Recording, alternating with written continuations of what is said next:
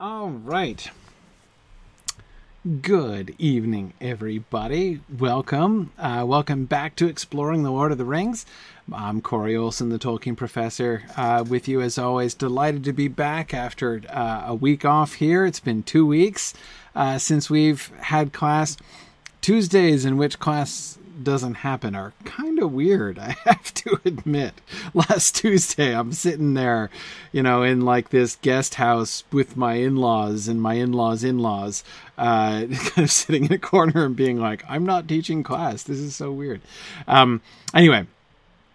Uh, so, uh, uh, welcome. Glad to be back. Hope everybody who had holidays had good holidays, uh, and that uh, uh, we're all back and ready to go. Tonight is a big night because we're getting not only to the next poem, which is always fun, but we are getting to the troll song, which means that tonight it's time for the troll song sing along. I'm so excited. I've been looking forward to this for a long time. So, um, so we're going to do that uh, in just a minute. Two really quick announcements. One thing I, I wanted to share uh, uh, really quickly, just a, a, kind of a cool thing. So you'll remember that uh, through last month we were doing our uh, fundraising campaign, and you may remember that I had said that our goal for our annual fund for the year was sixty thousand dollars to support Signum University and keep it running, and that we you know we ended the campaign, we ended the webathon like 98% of the way to our goal, which is awesome, by the way. I mean, to be 98% of the way to our annual fund goal,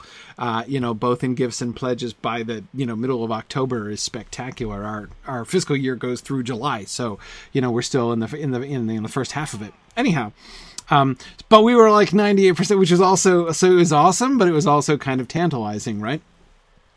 Uh, so anyhow, um, that's, uh, uh, but today, so today is is what many people call Giving Tuesday. It's kind of a recent thing. It's uh, you know I I've always felt as like a little bit gimmicky, but of course, like you know I'm president of a nonprofit university, so who am I to discourage giving? Um, but anyway, Giving Tuesday is cool. I guess if like Cyber Monday and Black Friday are things, like Giving Tuesday should be a thing too. Um, uh, so anyhow, it's um, it's uh, uh, today is Giving Tuesday, and we received several new gifts today uh, for Giving Tuesday. Several people who very generously remembered Signum University on Giving Tuesday, which brought us up to 100% of our goal. So we have reached uh, our annual fund goal of uh, $60,000 for the year, which is absolutely fantastic. So thanks to so many of you. Uh, well, okay, no, thanks to all of you who donated, who are so many of you, um, and uh, and just know that I really appreciate it and that it really means a lot, both to uh, both to me personally and to what we're doing and, and and what we're trying to build moving forward. I spent a lot of time over Thanksgiving at my in-laws, kind of hiding in a corner with my laptop, working on strategic plans and financial projections and things. We're doing a lot of long-term planning at Signum is is part of uh, formulating and completing our application for accreditation right now. So we're um, uh, anyway, I've been thinking a lot about that and, and thinking a lot about what we're building and where we're going, and it's really fun and really exciting. Uh, so anyway, just many many thanks to um, uh, to everyone who uh, was able to support us there. Um, now, uh, the, one other Bruce, I just wanted to share that and thank you guys. The the the the second thing is I just wanted to make you guys aware that we're we're running a, a special thing for the holidays uh, at Signum. Uh, it's it's if you wanted to, uh, if you're looking around for sort of a different gift uh, for you know the uh, the the the the you know sort of dear uh, geeks and nerds in your life, you know who share your interests and passions. Um, I just wanted to let you know. So we're running this special on our anytime audit uh, uh, tuition. So y- you can do an anytime audit for classes, just in case you don't know about this program. Any of the courses that we've run before, uh, you can audit them asynchronously, which means you get full access to all of the recorded lectures and all the class materials and all of the handouts and things. Plus, you also get access to the Signum library resources as well. Uh, so it's like you're able to partic- to participate in the class fully. It's asynchronously, but but fully. Um, and normally the tuition for our, our, anytime audit classes is $95 a piece, but we're running a special specifically on gift certificates. You can give a gift certificate for an anytime audit. So you can give the gift of like, you know Tom Shippey's Beowulf course or something like that, you know, or like the you know the Lewis and Tolkien course, which was so much fun, or my Tolkien's poetry class, uh, which was super fun. Anyway, so many classes, so many things. The H.P. Lovecraft class, the Star Wars class, uh, you know, the science fiction surveys, uh, so many things that we've done in the past anyway. So you can get a gift certificate to anything in our Anytime Audit catalog for $75. And uh, they make very unusual uh, and really rewarding Christmas gifts. So just wanted to let you guys know that that was happening. If you just go to our homepage, signumuniversity.org, you'll see there's a little banner on the uh, on the homepage, uh, which you should be able to notice when you get there, um, which uh, where you can get more information on that. So cool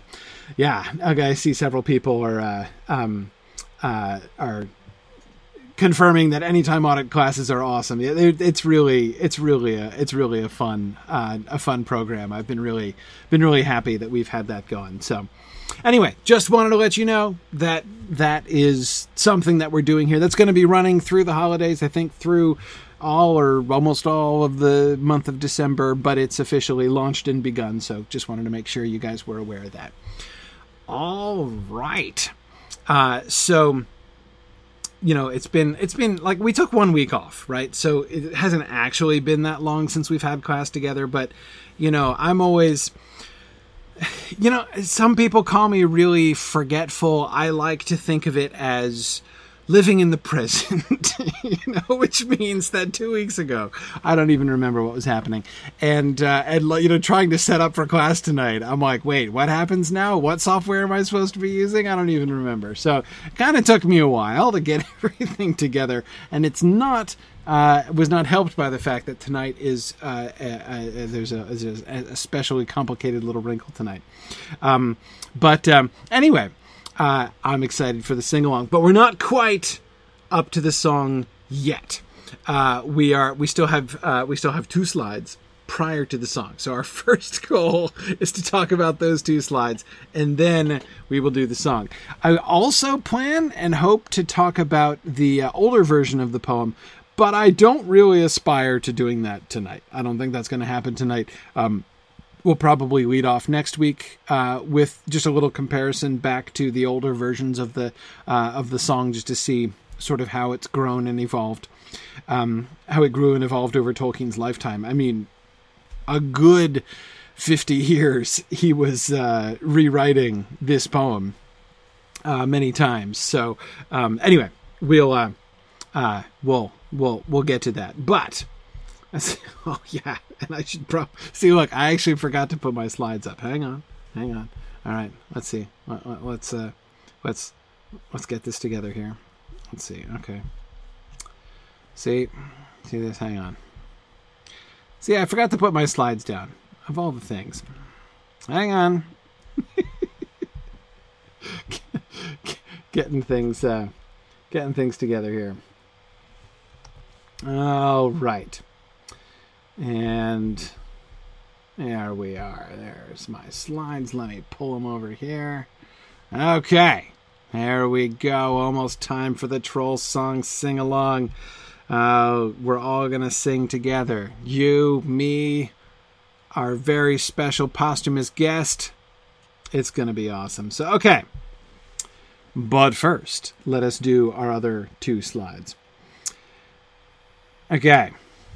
So we had just gotten to the final reveal. You'll remember how, um, you know, and uh, forgive me the terrible pun, uh, but you'll remember how Strider was trolling them, right? You know, how we were pretty sure that Strider picked up way earlier that you know very very early on probably as soon as they hit the trail coming down he knew where he was right um, certainly after they found the troll hole he knew exactly where they were uh, and the way that he um, you know, kind of continues to doesn't exactly egg Merry and Pippin on, but you know, sort of the way he humors them and the way they're running on ahead and being really serious and and uh, you know, contributing right um, is. Uh, is is is is it's kind of cute, right? And and, and I, th- I, think it's important, you know. And we talked about this a little bit last time, but um, I think it's important because we see this is this moment of kind of camaraderie that we see, especially between Strider and and Pippin, who have been much more on the outside, right? We were looking at,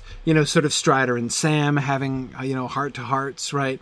Um, and we saw way back in the Prancing Pony, right, in the conversation between Strider and Frodo, how the two of them were kind of coming to understand and sort of respect each other more, right? Sam took a little longer to warm up uh, to him but I think it's it's pretty neat to be able to see what what looked like sort of efforts. You know, I, I think are are are efforts that Strider is putting forth in order to, I don't know, kind of get to know the other hobbits, right? To kind of connect with the other hobbits a little, you know, all three of the other hobbits, um, a little bit. Uh, a little bit more. And uh, yes, Karita, it is nice to see Strider being funny, right? Um, even though I mean, it's he's not exactly cracking jokes, but you can see like he's got to be holding in his laughter um, all the way all the way through this past section, right? Um. So remember, he's just picked up his stick, right? Strider's primary weapon of choice. He's picked up his stick, which of course is also a nostalgic weapon to pick up uh, as you're approaching this particular glade uh, containing these particular trolls, right? As we were recalling last time how Thorin Oakenshield, uh, you know, defended himself. I was about to say manfully, but I suppose it's dwarffully, right? Uh, with um, uh, with a with a with a pointed stick that he pulled out of the fire. Uh, uh, you know, back in the Hobbit. Um, yeah. Um, JJ says Strider can't be a good guy if he doesn't have some sense of humor. Um, and uh, yeah, and Bruenor, I agree. He does seem to have loosened up a little bit. I mean, certainly Bruenor, you're right. Compared to the like, do not say such things, you know, do not speak that name so loudly. Uh, that we saw. I mean, he especially then, right? Moments when when the when the when the hobbits were talking and they were you know laughing and joking with each other and they were kind of having a moment right trying to keep each other's spirits up. And then in comes like killjoy strider right you know like squashing any any of the any of the um uh the the you know good times that were happening in the party uh, it, it is cool to see and but i mean obviously i don't think it's just that you know, I don't think you know this is necessarily seeing Strider change or something like that. Um, the point I think is is that sort of the circumstances are different, and I think it's important. I think it's important to see. This is the post like Nazgul attack world, right? Um, for them to uh, he seems to have changed his tack, I think, significantly. Um, he seems to be more concerned now with keeping with their spirits and with keeping their spirits up. I think we can see that in his conversations with Sam. I think we can see that in his interactions with Merry and Pippin here. Um, and as we've been discussing, that's something that's something that is uh, uh, tactically significant, right? When we're talking about this current world, where you know, uh, you know the the challenge that Strider is facing right here as he's trying to make his way to Rivendell with the Nazgul dogging him, right? Um, yes. now it's interesting that so uh, uh, Tora Martha just said this grimace is my happy face, right? And uh, uh, Tony Mead was saying he has resting grim face. It's interesting because I forget. Oh, and I'm I'm blanking on this uh, once again, like memory. But one of my students, and I can't remember who, was pointing out. Was it Sparrow? I can't remember. Um, somebody was pointing out. This sounds like a Sparrow kind of thing to observe, which is why it makes me think of her, because um, it's it's particular Hobbit usage and it's uh, Hobbit word usage, which makes me think of Sparrow, um, and that is the the coinciding of the word grim with kingliness. That like kings are often described as grim in Tolkien. Grimness is a, a, a sort of um, very common associated factor with kingship. Um, so you know, so again, I, was just interested to be reminded of that uh, by Tora Martha and Tony, um, both thinking about grimacing and, and, and, about grimness, right? Um, Mad Violinist, exactly. Bard is the grim voiced man who, of course, becomes king, right? Um, absolutely. Grim. I, I always think. Uh, uh, Mad Violinist. I, I, I always think of Bard first too when when I when I hear the word grim. Um, but um, anyway, it's um, it's definitely it's definitely associated. We we see Bard is not the only one who comes to be king who is uh, described as described as grim. Uh, anyway, so that Strider should be a little grim is kind of in character, right? You know, it's uh, kind of having the gravitas of um, of of the the you know his position, right, of his line. Um, however, we see that this is it's not just that's not you know it's not a setting he can't turn off, right? Um, and uh, it's neat to see some uh, uh, some sort of flexibility beyond that. Um, yeah, Brunir, no, it's not exactly that like every king is always grim. I agree. Theoden isn't isn't very grim. Theoden, Theoden is one of the most sort of cheerful and friendly. I mean, once he gets over his, you know, issues, he's one of the most cheerful and friendly of the kings that we meet. Um, no, the, the, the point was actually made about the, um, the actual usage of the word. Like the, a, a, large number of the times the word grim is used, uh, it's about kings. Um, but anyway, um, yeah. Lalaith says, as if those who are grim are also wise and experienced. Yeah, well, Lalaith, again, here I come back to Bard, right? Bard is the grim voiced man.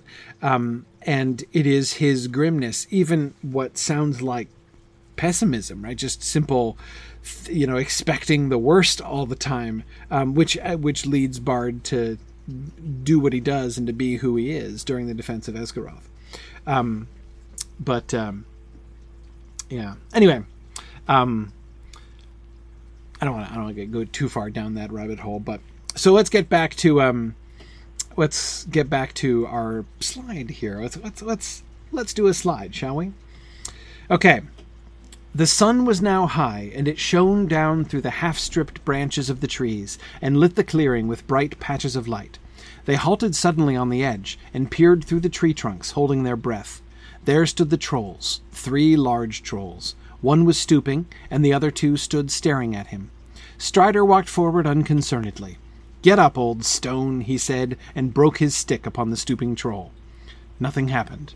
There was a gasp of astonishment from the hobbits, and then even Frodo laughed. Well, he said, we are forgetting our family history. These must be the very three that were caught by Gandalf quarreling over the right way to cook thirteen dwarves and one hobbit. I had no idea we were anywhere near the place, said Pippin. He knew the story well. Bilbo and Frodo had told it often, but as a matter of fact, he had never more than half believed it. Even now, he looked at the stone trolls with suspicion, wondering if some magic might not suddenly bring them to life again. You are forgetting not only your family history, but all you ever knew about trolls, said Strider. It's broad daylight with a bright sun, and yet you come back trying to scare me with a tale of live trolls waiting for us in this glade. In any case, you might have noticed that one of them has an old bird's nest behind his ear. That would be a most unusual ornament for a live troll. Mad Violinist says, and once more, Strider has a broken primary weapon. yeah, he's just more comfortable that way, Mad Violinist. It's uh, it's uh, it's it's easy. Um, yeah. Um, I love the um, I love the way that the narrator sets us up for this, right? Um, on the one hand, we get the narrator kind of plays along with Strider's joke right up until the end, right? There stood the trolls, three large trolls. One was stooping, and the other two stood staring at him, right? As if we're getting an action scene in the middle of the action, right? Which is, of course, what it looks like, right? Um, but of course, he, the narrator has set this up for us, has set up the joke in the previous paragraph. The sun was now high, he says at the beginning of the paragraphs, right? The sun was now high, and it shone down through the half stripped branches of the trees. And lit the clearing with bright patches of light. So it's not just that the sun is out, right? There is sun, there are beams of sunlight throughout the glade, even under the trees, right? Because um, the branches are half stripped, so the sun is coming right through.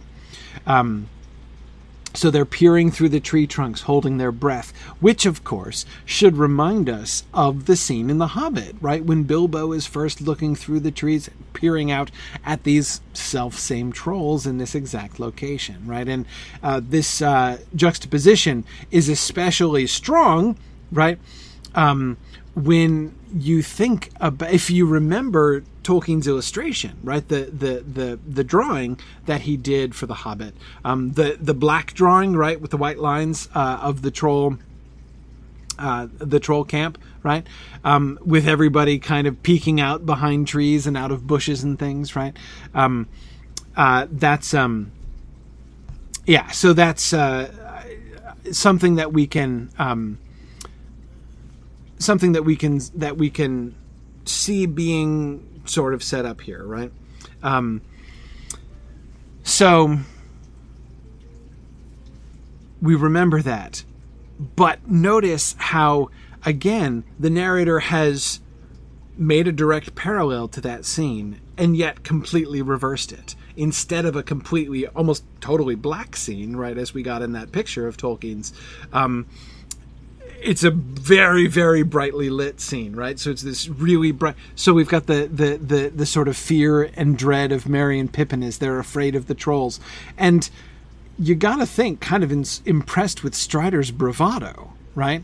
You know they've just come running back to him in the previous slide right? Just a couple just in the last paragraph and said there are trolls. We've seen them right? And notice the kind of boast there right? We are such good scouts. I, there are trolls there I sneaked right into the glade with those. I saw the trolls and I came back and they didn't even chase me, right? Those trolls did not even know I was there. That's how skillful I am, right? And of course, Strider's going to turn it around and he's not going to say this, right? But, you know, like, good job hiding from the statue, right? Statue didn't chase after you, did it? Right? Wow. That was pretty, uh, that was, that, that was pretty good. Um, uh, but again, he's being he's being gentle, right? He's actually letting them help in small ways, right? He's kind of humoring them, um, uh, but also, uh, but also sort of uh, setting them up here. Um,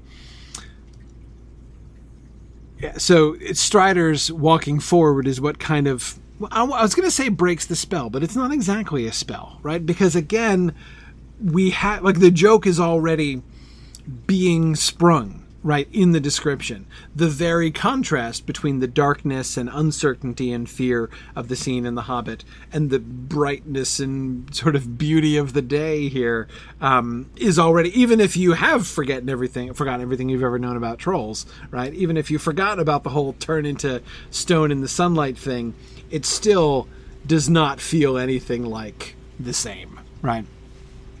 Uh yeah Get up, old stone, he said, and broke his stick upon the stooping troll. So here he, uh, what, like fake attacks it, right? Treats it like, um, um, you know, sort of shows his unconcern. Um, get up, old stone, you know, giving a, this useless command to it and treating it like, what, like a pet, you know, like a, um, I'm trying. I'm trying to. I'm trying to. I, am not sure. I can, I'm, I'm, not capturing it right. I'm trying to capture the tone of his of Strider's words there. Get up, old stone. Um, I'm not sure. I, I'm. I'm trying to think of a comparison. I can't think of exactly the right comparison. I wonder if you can think of a better comparison than I can. Um, yeah. And JJ, you're absolutely right. I love the way the narrator sets it up in exactly that way that the joke is, in fact, also on the readers if they've forgotten everything they ever knew about trolls, right? Um, or if, you know, because they could get suckered in. It's easy to get suckered in here, right? Merry and Pippin are afraid, and they've, and they've just showed you that the narrators just showed you the trolls, right? Um, yeah, yeah. Um, Yeah, it does almost sound like a common expression, Tony. Um, I mean, it's certainly. Um, yeah, Matt, I agree. It is almost like a, uh, a it is almost like fan service uh, for Hobbit readers, right? This scene, um, but of course, it's more than obviously the role that the Hobbit story has within this story, as you know, Frodo's going to go on to talk about. Um, it's more than just about you know for the fans of. Uh, uh, of uh, of uh, you know the, the, outside readers of The Hobbit. Um, but yeah, yeah, uh, I agree. If you haven't read The Hobbit, this a lot of this joke is going to be lost on you here. Um, Zeph and I agree. I do think that he does sound like he's almost uh, uh, like he's mocking the trolls. Definitely, get up, old stone. Um, yeah, yeah, definitely. Um, that's interesting. Uh, uh, Xenia was just saying that uh, it's almost like Tom Bombadil and Old Man Willow. Um, yeah, there's that's a little more personal. Xenia, I would say. I mean, like the you know, you let them out again, Old Man Willow, right? Um, uh, you know, as he's beating on the tree with his stick. Uh, you know, it's. I mean, there's certainly, especially the beating with sticks, is a parallel. Um, but um, uh, but that, that's it's. It seems a little bit more uh, like you know t- talking to a neighbor uh, in Tom Bombadil's case uh, than in this case. Um, yeah, yeah. But Tom, I agree with you. It is um, it is a signal that we're not in the Hobbit anymore, right? We can see the um, the contrast, and we've been talking about this a little bit, right? I mean, thinking about that, this is we've come to the place where Bilbo had his adventure that happens in chapter two of The Hobbit, right? His first adventure on his journey, right? He made it all the way to here before he had any adventures of any kind, right? Other than forgetting his pocket handkerchief when he left. Um, and you know, we think of all that Frodo has gone through already um, in the Old Forest and in Bree and with the Nazgul and everything, right? So, uh, and the you know the Barrow Downs and everything. Um, yeah, yeah, um, yeah. Interesting. Mike hears relief in Strider's tone, like here's a problem he can deal with. Yeah, certainly. Um, it's uh, nice to have a problem that's readily solvable uh, like this. Um, uh, definitely. Um, yeah, I don't know if he's like. I, I don't know if I would. I, what I want to be hesitant about is I wouldn't want to suggest that he's like, oh, you know, finally something in my, you know, uh, at my pay grade, you know, a, a problem I can handle. I, I, I, don't, see anything kind of self-deprecating in that way about this. Um, because I mean, after all, Aragorn's pay grade is relatively high, actually, as it turns out. Um, but um, uh, but anyway, um, yeah, yeah. Um, but certainly, it is nice for him to be able to have a situation that you know an apparent crisis that can simply be taken and transformed not only just handled right but transformed into a positive thing right? Um, he plays it really well for laughs so that all of them even frodo uh, you know, and we have seen the struggles that he's having, and and you know how much pain he's in, and um, how close he's getting to the wraith world. Even he laughs, right? Even his spirit is lifted by this. Um, yeah, and for Thonless, I, that's exactly something I keep coming back to here. Um, this is this is also medicine for Frodo, right? Um, and it's Frodo, of course, who uh, recalls it. I really like um, Frodo's characterization of this as family history. And notice our family history. Um, the way that he includes all three of the other hobbits in that, right? Because of course Bilbo is related uh, to both Merry and Pippin as well. He's he's I mean they're not Bagginses, but they're all of them descendants of the old Took, as seems to be about half the Shire actually. But uh, but anyway, they're all descendants of the old Took. They all are uh, connected. But but again, the way in which he sort of more importantly, that it's not about family. I think in terms of blood, what I think it's about is like remember, remember where we came from. Remember the spirit with which they pursued these things. And I still, I keep coming back to that line of Merry's uh, when he runs into them again. Uh, uh, you know, on the shores of the river, right? When he says, "You seem to be have you seem to have been having adventures, which was not quite fair without me," right? The whole way in which they used to look at the world growing up, as you know, sort of the nephews and proteges of of Bilbo, right? Being in and out of Bag End, hearing his stories, and this includes Sam, right? Um, so in in this sense, it's Sam's Sam is is included, I think, in this family history because they've all heard these story, this story, right? Um, and so the way that this gets brought in, so I think it, it, it is comic relief, but it's not just comic relief. I do think that this is lightening the mood and the spirits, which is super important, which is not only, I think, for Dauntless, as you said, medicinal, but even again, as I was suggesting before, tactical, right? I think I think it's it's it's really important. Um, and yes, Matt was just saying the same thing that uh, it's interesting that family history does include Sam in a way, absolutely. Um, uh, it's certainly uh, and it's certainly going to be Sam's family history in a different way, right? In that this is going to be the history that Sam is going to be handing down to his family someday, right?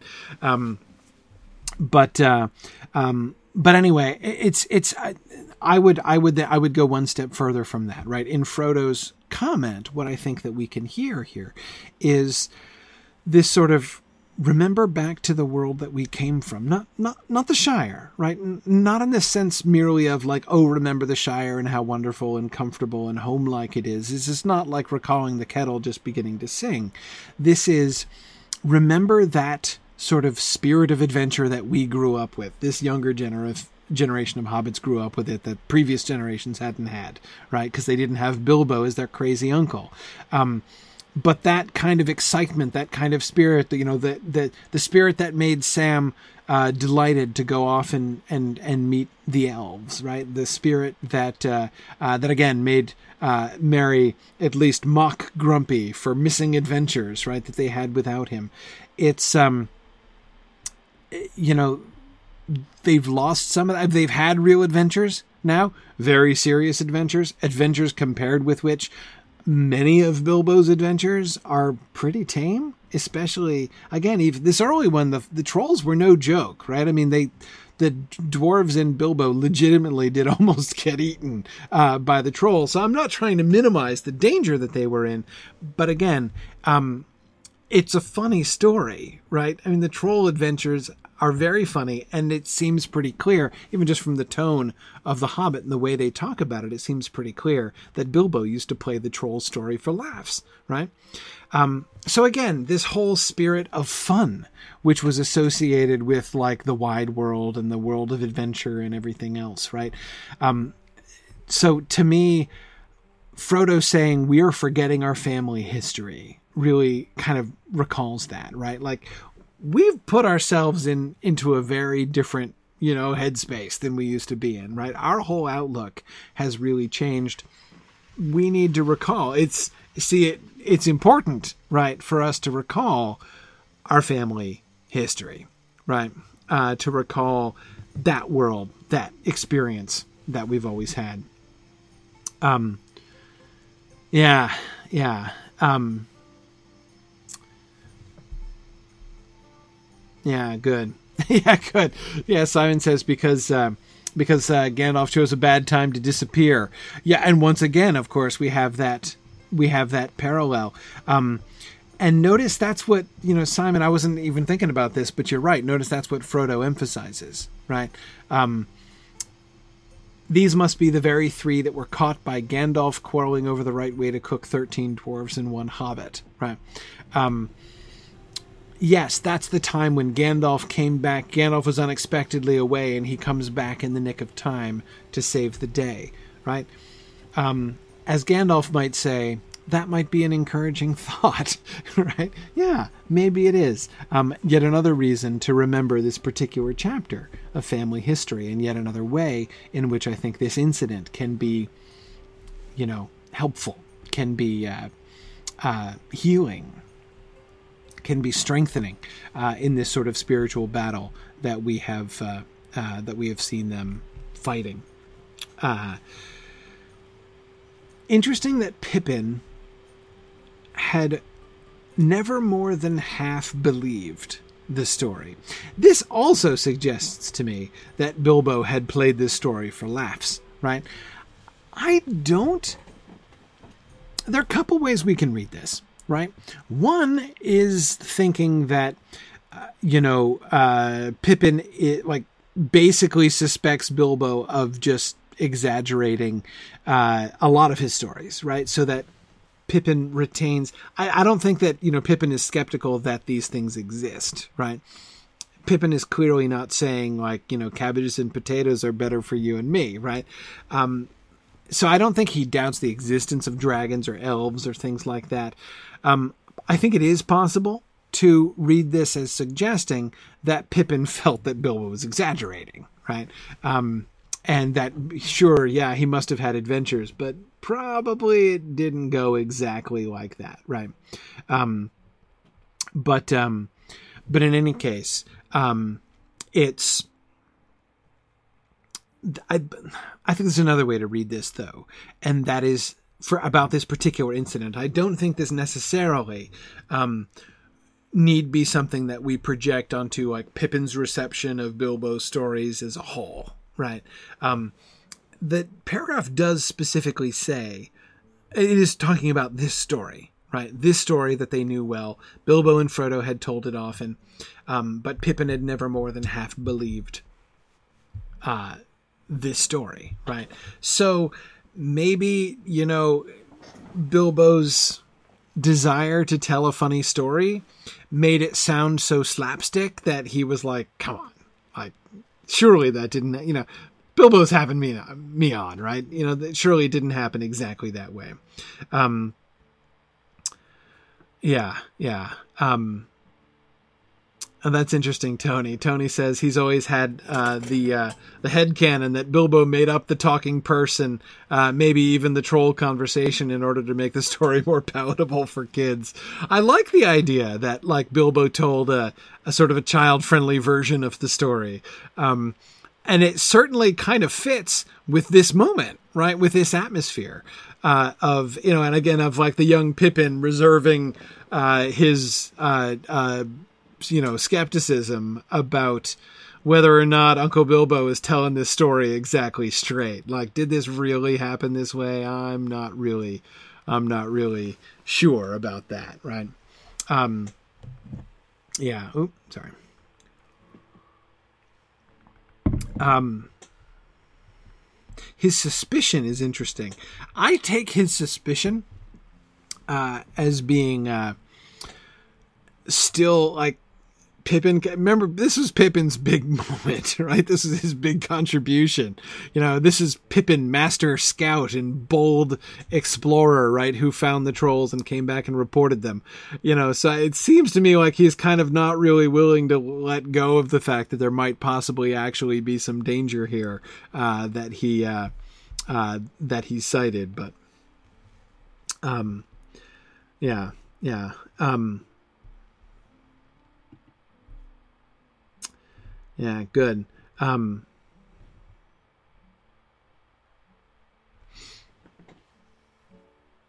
yeah, good.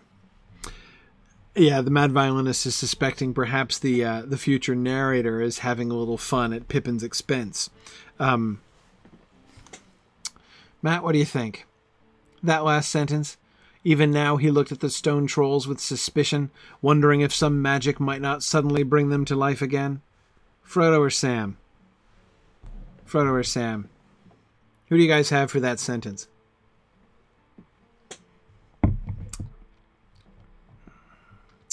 Let's see. Oh, we've got voting here. Okay, we're got no, we're pretty evenly split. Okay, a couple more. No, a couple more Frodo votes are coming in. I'm going with Frodo on this. I think. I don't know. It could be either one. I could be convinced. I think. Um, I think well, it's not that Sam wouldn't kind of make fun of Pippin, um, but the tone of it the tone of the making fun sounds a little bit more Frodo like to me. Um, uh, the older cousin tone, yeah, yeah, um, yeah, yeah. I'm I'm thinking I'm thinking probably uh, um,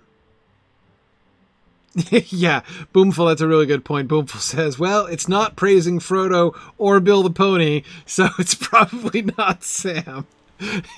yeah, you know, well, certainly it works. It definitely works the other way around, Boomful, right? I mean, like on the one hand, if when you get those passages which are really praising Frodo, you feel pretty confident that those are probably Sam passages, right?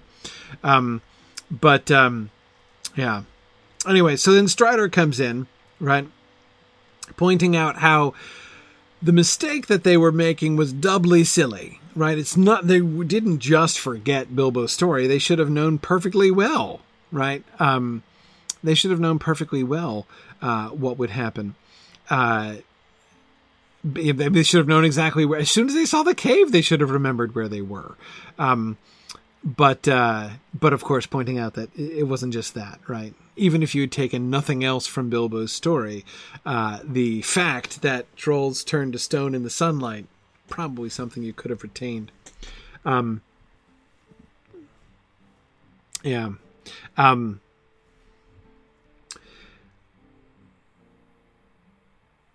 yeah, Mike points out that this is one of the few places in the story where Frodo has a genuine happy memory. And Mike, that's a good point.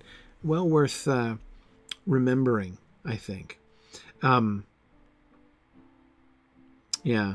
Ah, okay, here's Zephin's argument. Yeah, okay. Zephin says that um, uh, let's see, where's the Oh, from earlier on? Frodo said nothing, but Sam looked scared. That was in the previous slide. Um, Frodo said nothing, but Sam looked scared. Um, Zephin argues that's clearly Sam saying that, right? Um, and uh, that this is a continuation of that section. Possibly, possibly. But see, I tend to think Sam's contributions are less like whole passages and more um, additions right? Sort of glosses along the way. Um, yeah, yeah. Um, well, Matt, it is the, the, the the narration here is inside Pippin's head, but not necessarily. This isn't telling us exactly Pippin's experience. Notice it's actually describing his externals, right? He looked at the stone trolls now we do get the wondering if some magic might not bring them suddenly to life again but this could be just sort of a description of his outward demeanor right? this doesn't necessarily i think argue for absolutely privileged information about what was going on inside pippin's head possibly but uh, um, but not uh, not necessarily um, yeah you know uh, so uh, Seamus, I, I think let's see Seamus says, um, how do I think Frodo was affected by visiting the troll location? You know, originally he wanted to follow in Bilbo's footsteps, but do I think the poison of the wound has overtaken that part of Frodo yet? I, I don't think it's necessarily about the wound, the poison overtaking it, but remember the insight that Frodo has way back in Bag End, right? When he says, "This is no holiday," right? You know, this is no no there and back again journey. He he does feel the desire to follow in Bilbo's footsteps, to go on an adventure like him, to run off down the path. Um, he feels that, but he also feels very is very conscious of the fact that this is a different kind of adventure, right? And it's not going to work out the same way that Bilbo's did.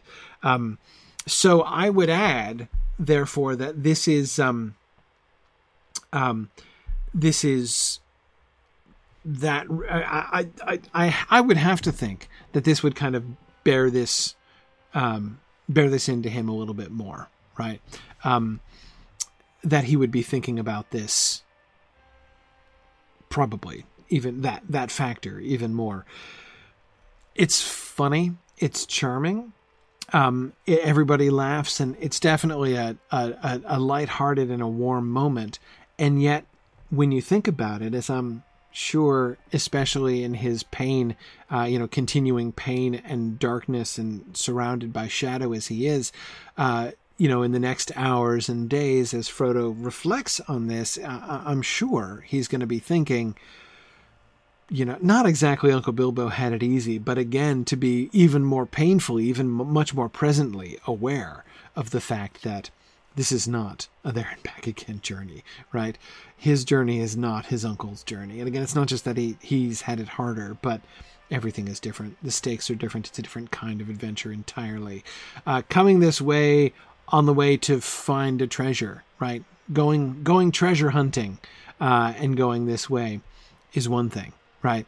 Um, to be, you know, hounded and hunted and pursued by the deadly spies and uh, servants of the enemy, um, you know, on this, you know, desperate and apparently hopeless quest, that's a different, very different kind of place. Um, yeah, yeah. Um, yeah, yeah. Um, by the way, a couple of you before were asking like you know do uh, you know I think Tom I think you were saying does it do you know do we think the narrator is actually you know kind of setting up um setting the the readers up to think that Gandalf might appear here right? I, I think there's a little tease of that. Um we are certainly reminded of the fact that this is this is a moment right where Gandalf returned and showed up in the nick of time uh, after having been unexpectedly away. And of course, it's not the only time that that does happen in The Hobbit, as you know, as some of you were recalling. Um, so yeah, and that's the situation again. And you know, uh, Gandalf is certainly on the horizon, right? And certainly a big part of Frodo's own hopes, even Strider's, hoping to meet up with him at Weathertop and whatever. Um, but uh, um, but yeah, no, I uh, Finn, I agree. I've never that was that never was something I came away thinking, and and but it is interesting to sort of see. You got to be wondering if that's you know one of the things again that's uh, also in Frodo's mind, right? Um, and Lalaith, I agree. This scene also really does help us to understand that this is different from The Hobbit. And again, Lalaith, I go back to that comment of Bilbo's in Bag End, right? That um, it's it's not just that he is. Well, no, let me let me come at that a different way. He says this is not going to be a there and back again journey, but what does that mean, right? I mean, we know the story, right? We know what's going to happen. So, of course, we already, when he says that, we have lots of things that we could say about that. Um, but, um, uh, but Lalaith, I, I agree that, you know, readers, first time readers, aren't going to have a key to that yet. Um, okay, it's going to be different, but how? Is it going to be different? I mean, remember, this book started off as a sequel to The Hobbit, like more Hobbit adventures, right? And and it's you know chapter two has changed that already significantly in the attack of the ring wraiths, and it's it's already different. Um, but this is a really interesting sort of touchstone in that. Again, this sort of reminder. Um, remember how different we are. Even we as readers should feel very different thinking when we get to this scene and we think back to the you know over these parallels where Frodo, what Frodo's journey is, what kinds of dangers Frodo has been facing, the uh, the sort of the circumstances Frodo is under, compared to Bilbo, right? And remembering Bilbo's adventure, and I do think that this kind of helps us to sort of put these things, put these things together. Um. Yeah, yeah, Tony, I agree. Tony says I uh, he feels like Frodo always suspected that this might be a suicide mission. Yeah, yeah, I, I mean, I think that's what he's pointing to when he says, you know, that he can, you know, to go and, and, and to, to lose a treasure and not return as far as he can see. Um, or, or at least a life sentence, Mike, right? The best case scenario, right, is to stay on the run and stay one step ahead of, uh, you know, the, the hand of the shadow, right? Uh, and his hunters and spies who are pursuing you. And that, that's the best case scenario, right? Clearly. Um, yeah, yeah. Um, Yeah, exactly. Fourth Dauntless, I agree. I don't think he's reconciled himself to death yet. Remember, he's not even sure that he's gonna. Um, he's not even sure that he's to going on from Rivendell. I, it, it's not obvious. Um, you know, Gandalf said, like, maybe you'll take the ring to, you know, the fiery mountain. Maybe that quest will be for others. Um, so Gandalf has thrown it out there, right, already back in Bag End, but but it's it that's it's it's not clear. Rivendell is their goal. Um, but yeah, he can't go home again because the enemy's hunting him. So one way or another, um, he's not going home. But yeah, is he? Does he recognize the fact that, especially now, not only now in the sense of after what he's experienced, but now that like he has the the you know the wound and the the the the, the weapon of the enemy working its way towards its heart. Do you think Frodo has some, some kind of sense, right, that um, maybe things aren't going to pan out real well for him? Uh, yeah, yeah, I think he's probably thought about that. You know what? Um, um, what what being continually hounded and hunted by the uh, uh, by the servants of the enemy might look like. I think he's got a, a shrewd guess uh, as to what that might be like. Um, yeah, yeah. Um,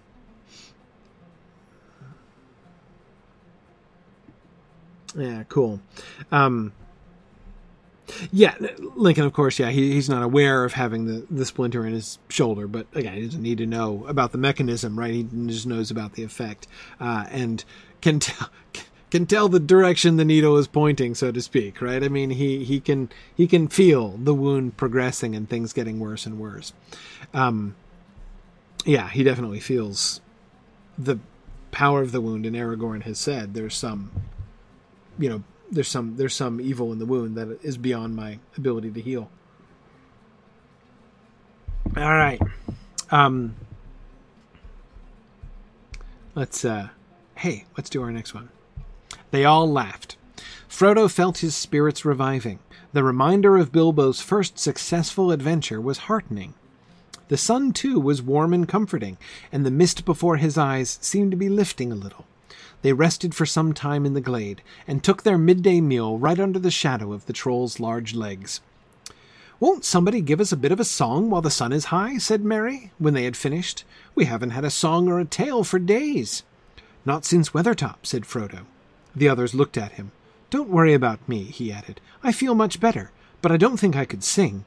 Perhaps Sam could dig something out of his memory. Come on, Sam, said Merry.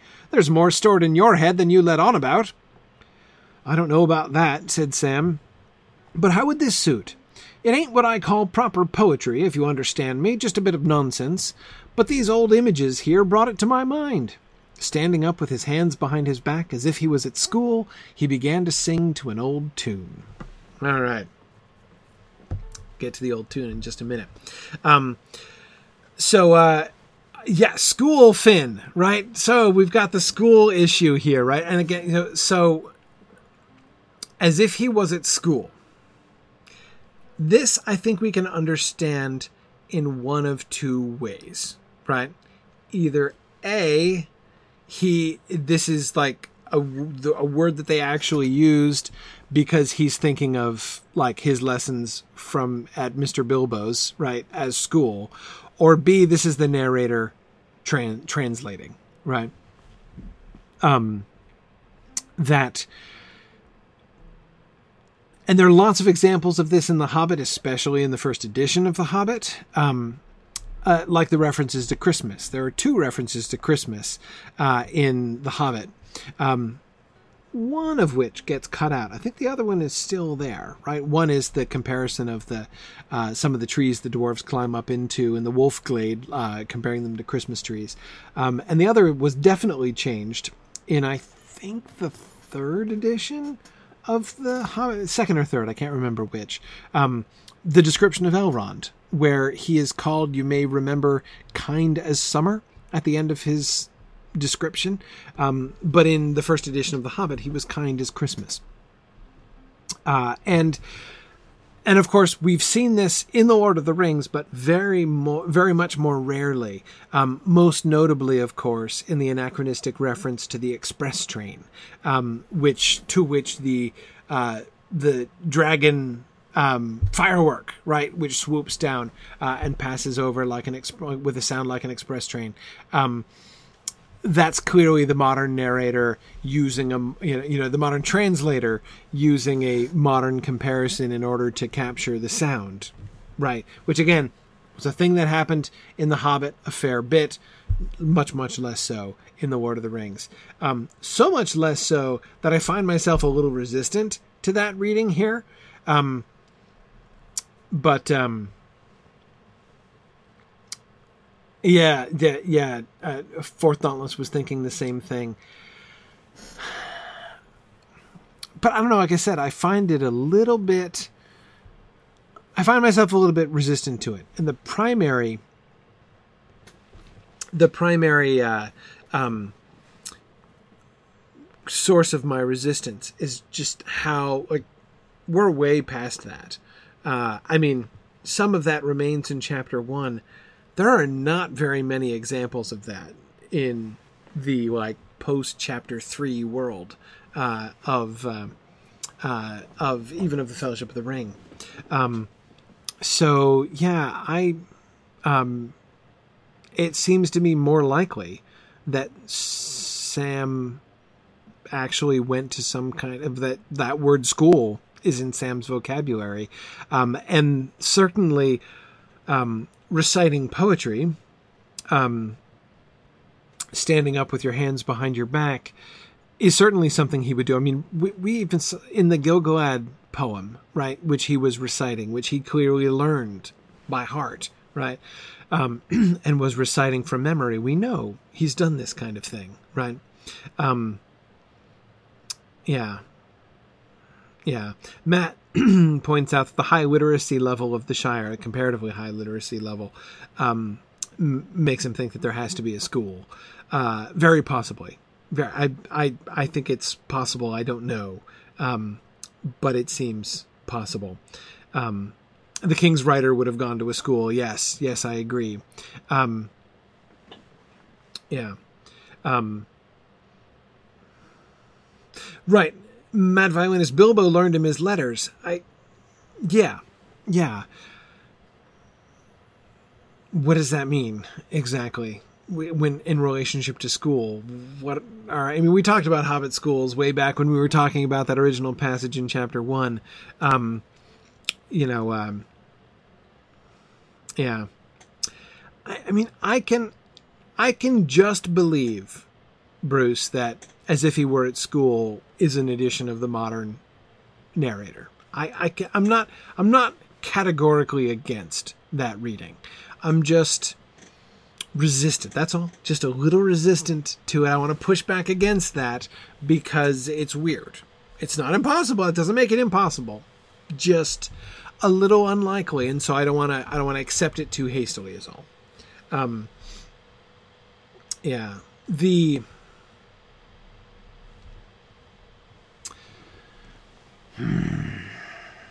Well, okay. All right, JJ's going to try and get me off on a big tangent here. Mm, okay. Uh, JJ says that sort of modern edition strikes me as more Lewis than Tolkien. No, having students in a modern day English classroom you know, in the middle of Narnia, right, and then having Aslan peek in through the window, like happens as as happens in Prince Caspian, right? That's like Lewis. Tolkien wouldn't do that. So, do hobbits have schools? Maybe there is something like a school. Maybe they use that word school even. Would it look like a modern British school? No, it wouldn't look like a modern British school. What would it look like? Who knows, right? Um, I certainly think that Sam is probably not the only Hobbit child who learns his letters from um, Bilbo. Uh, I would be very surprised if that were the case. Um, again, the existence of the uh, you know of the Gil-galad poem suggests that you know Bilbo is thinking in educating terms, right? Um, so there might have been something like a school that is a group of kids all learning their letters together from old Mr. Bilbo, right? Um, yeah, that seems to me very likely. Um, it seems to me very likely. um, and quite charming. Actually, I really love that idea. Actually, um, yeah. Anyway, okay. Um, okay. Let's see what else. Uh, notice how Frodo recalls this. They haven't had a song since Weathertop. Um, and Frodo is the one who recalls. Well, Merry says we haven't had a song or a tale for days. Um, note how immediately there's this associate. So we've got several things associated here together, right? Uh, the sun, high spirits, and a song. Um, and they have not had that much like ease and sunshine over the last several days, as we've seen. Um, they've been afraid, they've been weary, they've been wandering in very difficult terrain. It's been gloomy, it's been it's been wet at times. You know, I mean, they, it's not been an easy journey to this point, apart from you know from Frodo, or in addition, in addition, I should say, to Frodo's wound.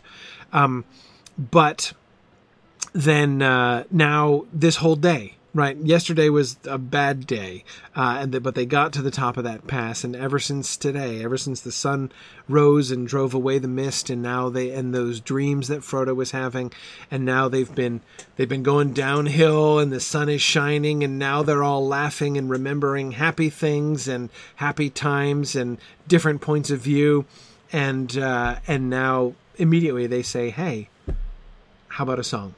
Right. Um, so, um, and the recollection of the song on Weathertop uh, is interesting again, especially in light of what we've been talking about about the medicinal and tactical value of this whole incident, right, for them. Um, yeah, so um, it's Frodo who suggests that Sam should sing a song. Um, perhaps Sam could dig something out of his memory. Um, notice that, oh, wait, but just briefly before that, notice that Frodo is working to help to keep everyone else's spirits up as well. Right? We can see, um, we can see Frodo, like Strider, seeming to recognize that, you know, pushing along the good cheer is a good thing. And to reassure them hey look i'm good. Let's no let's be happy right? Let's let's uh, uh, let's let's have happy memories here uh, and let's do happy things. Don't feel like you have to be sad and grim because i'm wounded and possibly mortally wounded but it's okay. Let's be happy right? Um, yeah. Um, yeah and you're right, Finn, that Frodo knows that Sam is more than he seems, right? Um, though the rest of them do too, right? Merry says there's more stored in your head than you let on about, right? Certainly, if Merry never suspected that before, he learned it when Sam suddenly comes out with the Gil-galad poem, right? Which, uh, you know, which just happened relatively recently. Um, yeah, yeah. Um, there's more stored in your head than you let on about. And Sam says, I don't know about that. Right? Uh, uh, uh, that's a very Sam line. Um, but he does immediately have a song for the occasion. Right? Um, so let's um, let's sing the song. It's time to sing the song. Uh, so this, of course, is one of the really delightful songs of the Lord of the Rings for lots of reasons. One of the um, one of the reasons, of course, is that Tolkien himself loved this poem. There's lots of indirect evidence of Tolkien's affection for this poem. Merely the fact that he kept revising it and rewriting it uh, as he went through life. He first wrote this, and we'll talk. I'll, I'll show you the first version of the poem next week. Um, but uh, the original composition of this poem was for a uh, uh, it was it was included in a small publication which is by far the nerdiest geekiest thing that Tolkien ever did in his entire long life uh, and that is the publication that he did while he was at Leeds it was uh, back in 1920, I believe, right around 1920, uh, called Songs for the Philologists. It was a series of poems uh, composed or translated by the philology professors of the University of Leeds. Um, and they were doing things like translating Twinkle Twinkle Little Star into Gothic and that sort of thing. Um, and uh, it's so yeah the songs for the philologist is is high level geekery um, by by tolkien and yeah karina it is adorable um, uh, so yeah, Finn, he had written that poem back in like the late teens, early twenties, um, uh, the original version of uh, the old troll song, and he had revised it since then, um, and he then included it in the Lord of the Rings, and then he continued to revise it, as we'll hear. Um, so uh, let's. Um, I want to. I want to just talk briefly a second about the poem before we sing it. Um, so, first, a note about my notes here. So, you'll see I've made some marginal annotations here in brackets. Um, the text, the primary text, is the published text. Um, what's in the brackets? So, I'm going to play Tolkien singing this song. What's one of the things that makes this song also very one of the delightful songs is that we have a recording of Tolkien singing this song himself. And um, one of the things that is really fascinating to me is that Tolkien, and this is well after, of course, I don't, I don't remember the date. If anyone knows the date of uh, uh, of Tolkien's recording of this song, I don't remember it offhand. Um, but anyway, it's it's significantly after. Uh, it can't be before the '60s. Um, uh, so anyway, it's significantly after the publication of the Lord of the Rings, and you can hear he's been continuing to revise it. The text that he, the song, the words that he sings in this recording are not only different from the published text; they're different from any published text. It's even different from the version that goes into uh, the Adventures of Tom Bombadil. Um, so he he has continued uh, to to like improve this song as time has gone on. So I've just made notes in the because otherwise we're going to be singing. So I want to do a sing along with Tolkien, but he's singing different words from the published words. Um, so I've included the differences uh, just so that you can see. Uh, you can see. So as we go through the song, you will see there's a couple of lines uh, that he has uh, changed uh, more significantly. One of the interesting uh, and sort of strange things to me is that he changes the names. Right, Tom, the main character, um, of well, in as much as the troll is the main character, I guess Tom is the secondary character, but um, the primary human character uh, in the poem is is uh, is Tom with his big boots on, of course, and he changes him to John. And he changes him to John and his uncle to Jim uh, in this uh, later version, and I don't really know why. Um, yeah. Tony says he thinks it's around 1968. Yeah, that sounds that sounds right to me. Um, yeah. Um, but anyway, um, so um, let's so let's listen first so that you can get the hang of it because I will tell you um, I didn't discover this recording for I, you know, didn't know about this recording for years and years and years reading the books, and I have to tell you that this poem escaped me for a really long time because I, I, uh, I couldn't parse it. Like, I mean, rhythmically, I couldn't get it. I didn't get the kind of song that it was. I was just trying to read it like serious poetry, right?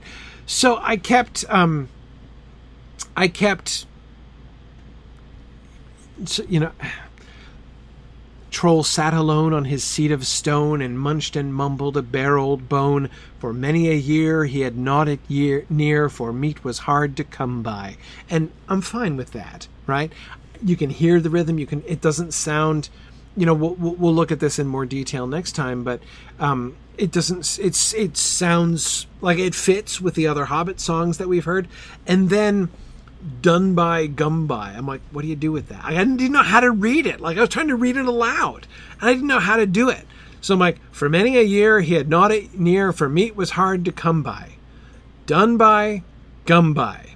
In a cave in the hills he dwelt alone, and meat was hard to come by. It has a strong rhythm, but I'm like, I just I couldn't recite it aloud. I didn't know how to do it. Right? It never really made sense to me. Um, and so yeah, when I say serious poetry, Lincoln, I mean I could tell it was a joke, right? It was a funny poem. It's not that I thought it wasn't. It's not that I didn't think it was funny. It's just again I didn't know how to do it, how to sing it. Um, so anyway, hearing as soon as I heard Tolkien sing it for the first time, I was like, "Oh my goodness! Like this changes my entire world." Right now, I get it. This is like a pub song, and the done by gum by line, you know, the cave yard, pave yard line. This is like for people in the pub, drunken people in the pub to join in, right? You know, you get a chance to, um, uh, to, to exactly, uh, wheel rider. You get the, you get the audience yelling out certain parts. Exactly. That's just exactly what's happening here. And notice how we get the repetition of the lines at the end, right? Um, not exactly, duplicates all the time, though that was the original mode, by the way. Um, originally, the um, the the last two lines were exact repeats of the two lines before, so that people could uh, listen to the verse. Remember, people in the Prancing Pony were doing this kind of thing, right? They were joining in because they were quick in picking up words. Um, so, you know, you say. Um, uh, you you you you you do those the first four lines right? And then you invite people to join in on the rhyme, right? And they can shout whatever silly rhymes uh, they can think of, right? It doesn't really matter. And then they repeat the last two lines with you. So it's a it's an audience participation thing. And I was like, oh man, once I got the audience participation thing, I um, I, I I was like, yeah, this is. Uh, makes so much more sense. Um, and yeah, Tom, wasn't that wasn't that fun? Yeah, we did do it. We did uh, sing this together uh, at uh, the New York Tolkien Conference a few years ago. That was a lot of fun. Okay, so first let's listen to Tolkien sing it, so you can get uh, you can get the tune in your head and. Um, and then we'll sing it together with him. Okay, I'm, i think I'm, I'm going to try to remember to sing the newer words that he made up, so I can sing along with him. And but and you have to join us. But let's let's let's listen to it the first time, and I'm hoping to make sure. Tell me that the audio works, or tell me if the audio works. I mean, I think I've got it piped through to everybody, both in Discord and on Twitch. Ooh, shoot! The people on Twitter aren't going to be able to hear it. Darn it! Actually, hang on. I think I can f- fix that too. Nah, maybe I can't. Darn it. Okay, so if you're on Twitter, go to Twitch. Just go to Twitch. Twitch.tv slash SignumU. You should totally do that. Then you can get the audio with the uh, um, uh, uh, uh, with the, the the the the song here. Okay, here we go. Standing up with his hands behind his back as if he was at school, he began to sing to an old tune. oh, wait, hang on. Now I'm not getting it.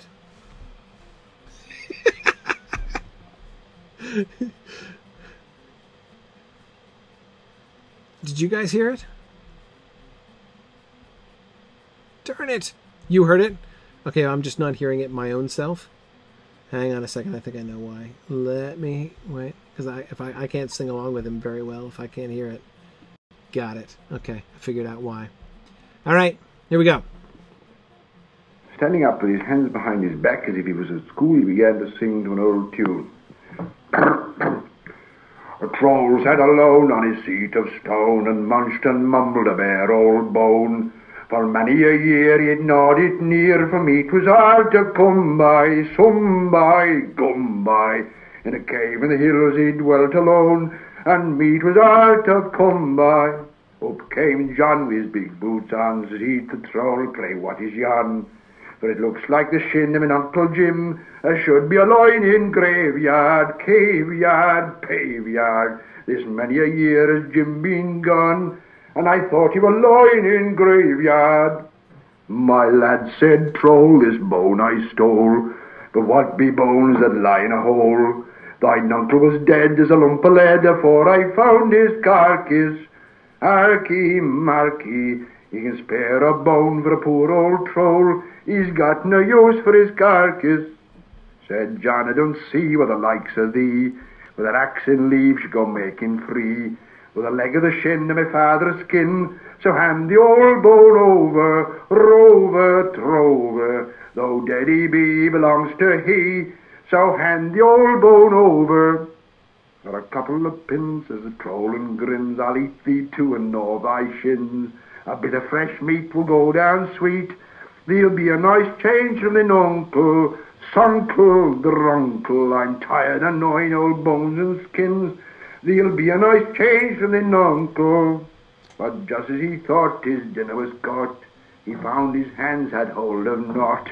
Before he could mind, John slipped behind and gave him the boot to land him. Warn him, darn him, a bump of the boot in the seat, John thought, would be the way to land him. But harder than stone is the flesh and bone of a troll that sits in the hills alone. As well set your boot to the mountain's root, for the seat of a troll don't feel it, deal it, peel it. Old troll laughed, but John did groan, for his poor toes did feel it. John's leg is game since home he came, and his bootless foot is lasting lame. But Troll don't care, and he's still there, with a bony bone from its owner. Donor, boner, Troll's old seat is still the same, with a bony bone from its owner. All right. Alrighty, so I apologize. I don't know why the audio is not working great on Discord. I guess it's better on Twitch, so that's good. Um, Wheel Rider, it's actually pretty remarkable that Tolkien does not sing this song faster than he does. If you've ever ever heard him sing or recite anything else, and there are several recordings of this, um, he's super fast. I mean, listen to his uh, recitation of Namárië, you know, of uh, of Galadriel's Quenya poem. Holy cow! He's gonna like set things on fire with the pace that he rips through that. Um, uh, and yes, the Ents March is insanely fast, Erocam. I mean, he has a tendency. He loves to recite things. He has a he had a, he had a really fast voice. Um, students often found him hard to follow, actually, uh, in his lectures and things. Um, but um, uh, but anyway, it's um, uh, so therefore, I find that um, uh, the fact that he does not sing this song, you know, like his pants are on fire is interesting, actually. You can hear the like dramatic cadence that he's coming up with, and I love the moment where you can actually, I'm pretty sure that what you can hear is his foot tapping. Uh, in, in, in, in, in one place. Can you hear that in the background? Um, uh, but anyway, okay. Uh, so let's, um, and yes, I I know there's a delay on Twitch. I know that that's uh, it's an issue there too, but uh, we'll we'll persevere. We'll see what we can do here. So let's do it again. Let's sing together. Ready? So you have to sing. You have to sing with me. Sing with me and Tolkien. We'll try to sing Tolkien's later version of it, uh, and um, and we'll uh, we'll sing it together, and then we'll talk about it more in more in detail next week. Okay. Standing up with his hands behind his back as if he was at school, he began to sing to an old tune. A troll, Troll sat sat alone on his seat of stone and munched and mumbled a bare old bone. For many a year he had it near, for meat was hard to come by. Come by, come by. In a cave in the hills he dwelt alone, and meat was hard to come by. Came Tom with his big boots on, said he to Troll, pray what is yon? For it looks like the shin of mine Uncle Jim. I should be lying in graveyard, caveyard, paveyard. This many a year has Jim been gone, and I thought he was lying in the graveyard. My lad said, Troll, this bone I stole, but what be bones that lie in a hole? Thine uncle was dead as a lump of lead, for I found his carcass. Harky, Marky, you can spare a bone for a poor old troll, He's for got, got no no use for his carcass. Said John, John, I don't see why the likes of thee, with that axe and leaves go should go making making free, with the the leg of the shank and shin of my father's kin. So hand the old bone over, over, rover, rover, trover, though Daddy Daddy B B belongs to he. So hand the old bone over. For a couple of pins, says Troll and grins, I'll thee too and all thy shins. A bit of fresh meat will go down sweet. I'll try be a nice change from the uncle. Sunkle, drunkle, tired of gnawing old bones and skins. There'll be a nice change from the uncle. But Just as he thought his dinner was caught, he found his hands had hold of naught.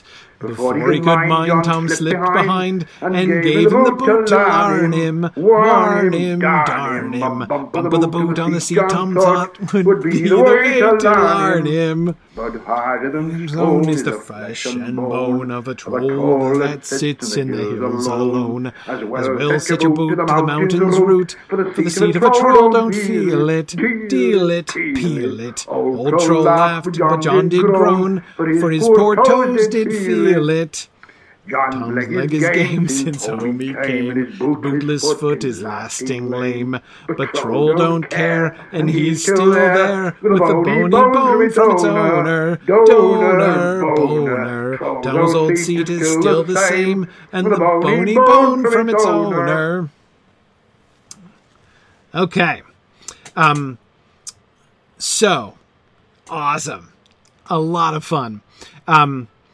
Okay, so I'm sorry, I don't know if that if the audio exactly synced up uh, on Twitch or not. This is a, a complex audio uh, melding I'm doing here, um, but uh, anyway, super fun. Again, it, it, it, like I said, it like changed my life when I heard this. I'm like, now the troll song went from one of my least favorite, possibly my very least favorite. I mean, I would have told like back in my 20s, I would have been like the troll song. Come on, now that's just not very good. I don't even know how that goes. Um, and um, but as soon as I heard him sing it, I'm like, okay, and now it's like one of my favorite. I'm like, I, I literally like you know walk around singing the troll song and, uh, off and on. Um, uh, in fact, like my kids know that song. Uh, my teenager knows that song because he's like, "Don't embarrass me, Dad." Um, anyway, so this is uh, this is a it, it's it's meant to be it's meant to be uh, uh, uh, clearly sung together, right? Um, and I'm sorry, I kept I kept switching back and forth between John and Tom. Uh, I can't uh, his the, the new words. I can't I can't leave Tom behind. Uh, I just it's tough. It's tough. Uh, I, I I know I was kind of I was kind of phasing in and out of John and Tom there, but anyway. Um, uh, but yes, he is singing to an existing tune, Irindis. This is this is an old traditional um, uh, uh, uh, song. Uh, what's it? The the fox went out. I think is the name of the folk song that he's whose tune he is borrowing in order to use this. Um, but yeah, yeah. So, so this is this is there's a, a legitimate song. I do not think though. Um, Irindis, that that by itself explains why he's not singing this like his pants are on fire because I don't think I you know again like it's just the way that Tolkien talked and you can still hear it. There you know some of some of the places where his rhythm is uh, you know where he'll he'll get into um, you know like as well set your boot to the mountains route you know he or he'll just like rip through like the the second part of that line. It's just the way he talked. Um, uh, yeah, the fox went out on a chilly night. Karita. Yep, that's it. That's it. Um. Anyway, um. yeah. So this song is so much fun, and I'm not going to spend as long uh, talking about it as uh, I spent talking about, um, uh, you know, the Beren and Luthien song, of course. But, um, but it's still worth looking at. We can we can start a little bit here tonight. Um, Yeah, but I do think that he's. But I'm hang, hang on, Irindus. I didn't quite finish responding to your comment there.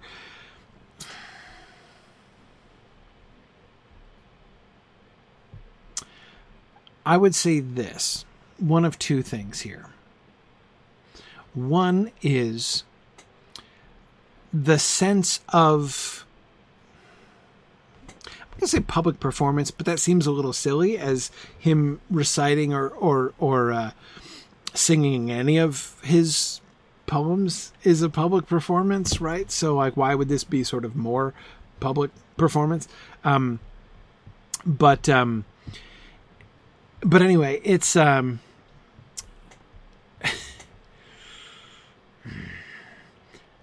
the whole like setting of the song, right? That that the, the pub environment. Um, you're not going to rip through this because there's that sense of like again like inviting everybody to sing along with you, right? Um, and of that again those dramatic pauses I particularly like. Um, but harder than stone is the flesh and bone of a troll that sits in the hills alone. Uh, you know that like it, that that sort of the the dramatic turn of the song at the end, right? When uh, Tom's lesson, you know, a bump of the boot on the seat, Tom thought would be the way to larn him, and then we get the turn, right? And he he clearly pauses there and sort of relishes the turn uh, there at that point, just like you would do if you were playing up to the pub audience, right? Um, so, um, yeah. Anyway, um,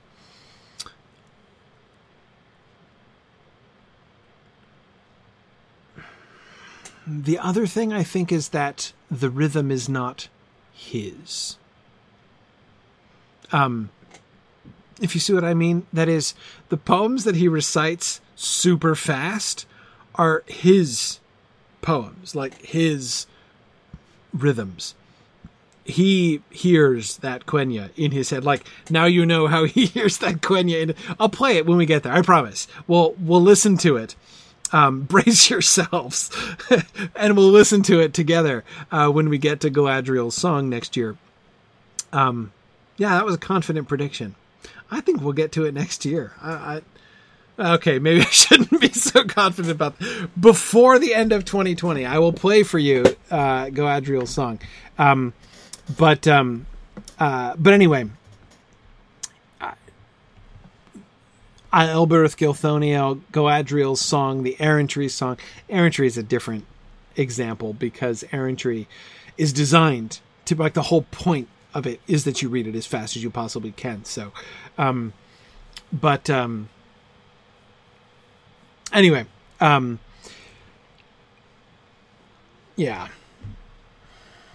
But do you see what I mean, Irindus, when I say it's like it's not this one is not in his it's his poetry right but it's not his rhythms uh, and so he's he's he's performing somebody else he's performing a traditional song with new words rather than um, just reciting these you know this these his words and his his verses.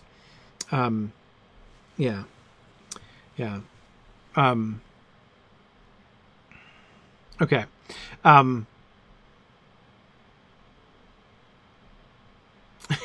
Lincoln says he's envisioning um, old man Mister Mister Mister former Mayor Sam Gamgee uh, in the Green Dragon leading the song for the crowd.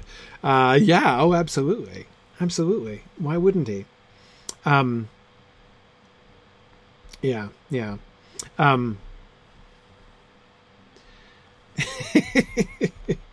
Tony says if we leave Rivendell by next Hobbit Day, you'll be impressed. Oh yeah, we do still have the whole trip through Moria as well, don't we? Before we get to Galadriel's song. Oh wait, no, and that song is at the end of Lorien. Oh, we've got the whole trip, the Galadriel's mirror, and yeah, okay. So forget about that next year prediction. Uh, that's silly. Uh, but anyway, okay. Um, yeah, exactly, Wheel Rider. That's just what I'm thinking. Um, the performing things that are self-composed versus made by someone else. That's sort of coming from the inside or the outside. That's exactly the the distinction that I'm that I'm thinking there. Um, and that this one is much more like a playing up thing. Like he's he's not playing up to anybody, you know, when he he's not playing up to a crowd when he's reading the Quenya poem, you know, a, uh, a Quenya poem. He's at least imagining sort of playing up to a, a crowd here. Um, yeah, yeah. So okay. Um, look at the rhythm. What's the meter of this poem? Predominant meter, anyway. Troll sat alone on his seat of stone and munched and mumbled a bare old bone. What's the rhythm? What's the fundamental rhythm?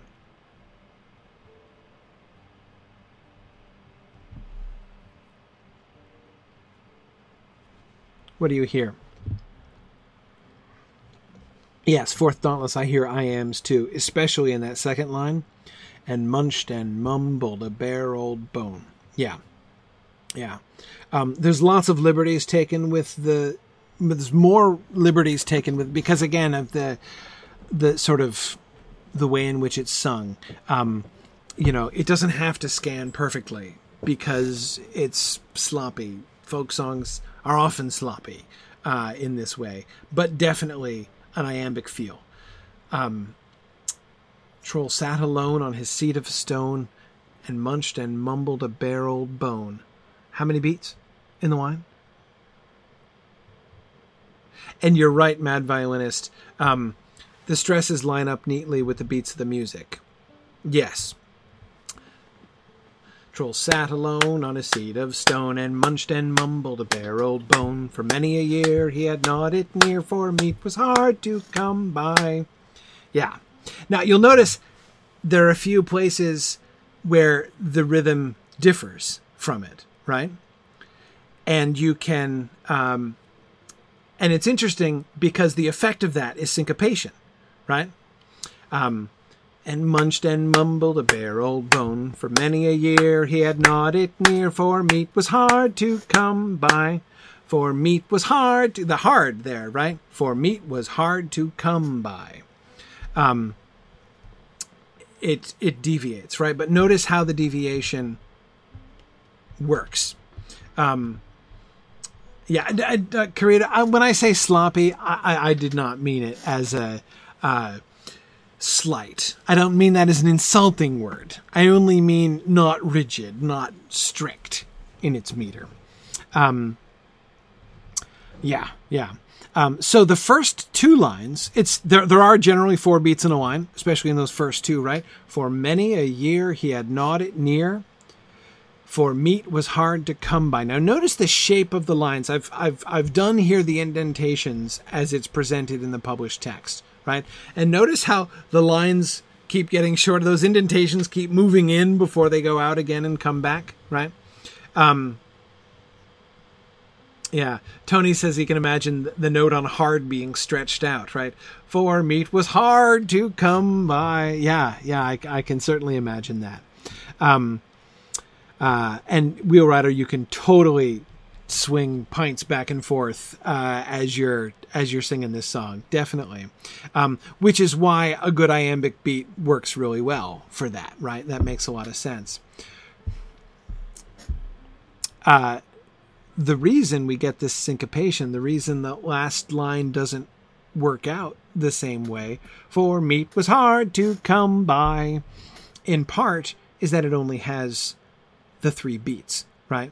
Now, Erokeb, excellent observation. Erokeb has already uh, noticed what changes in the next line, right? Done by, gum by are very emphatically trochaic, right? Now, this makes it sound you know, using poetic terminology like this to talk about a song, this always feels a little bit silly. Um, but it's just a, it's just a, a, sort of technical language to describe uh, a phenomenon which we can all hear, right?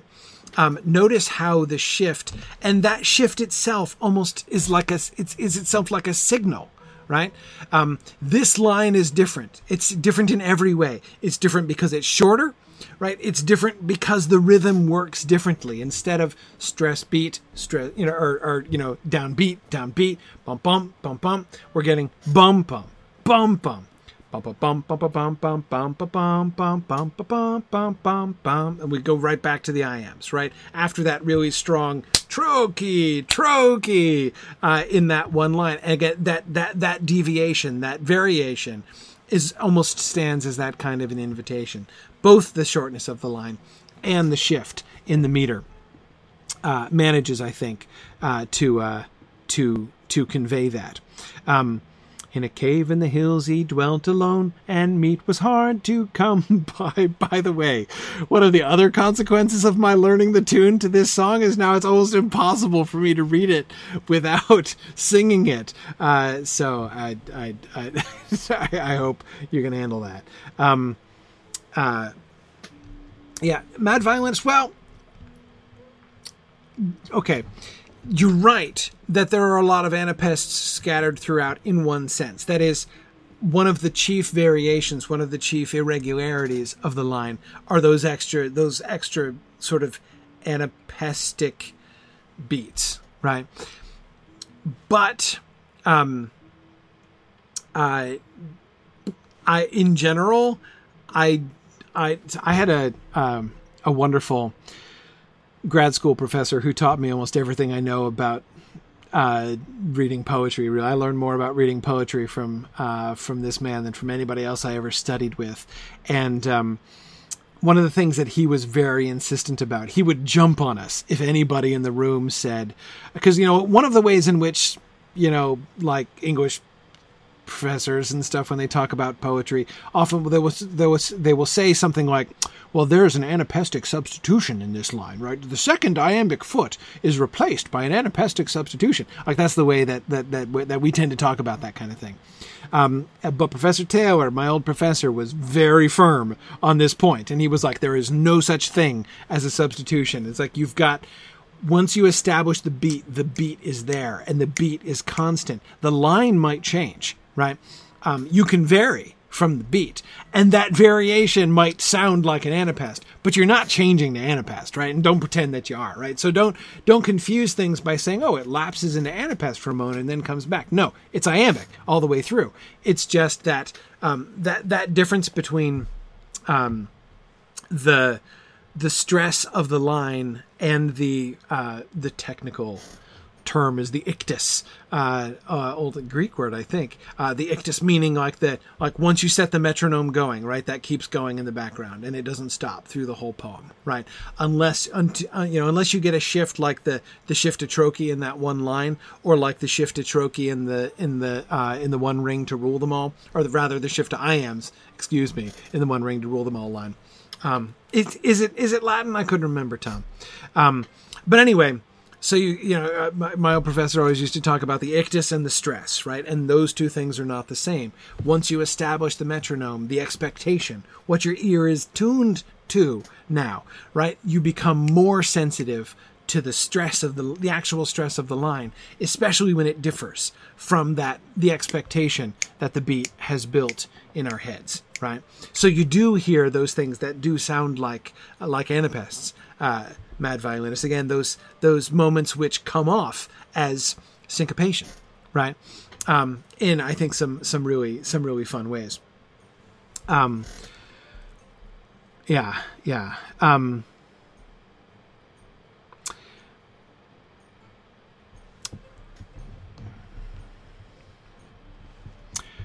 some people have been asking here about um, the difference between song and poem, between writing a song and writing a poem.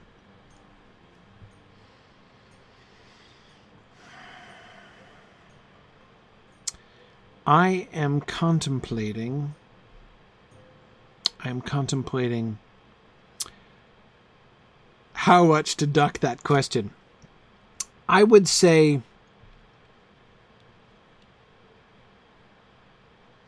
only a little bit. Okay, I won't duck it entirely. There are different. Okay.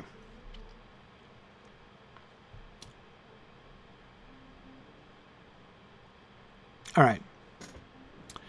What I would say about it is this the further hmm, I'll say it a different way.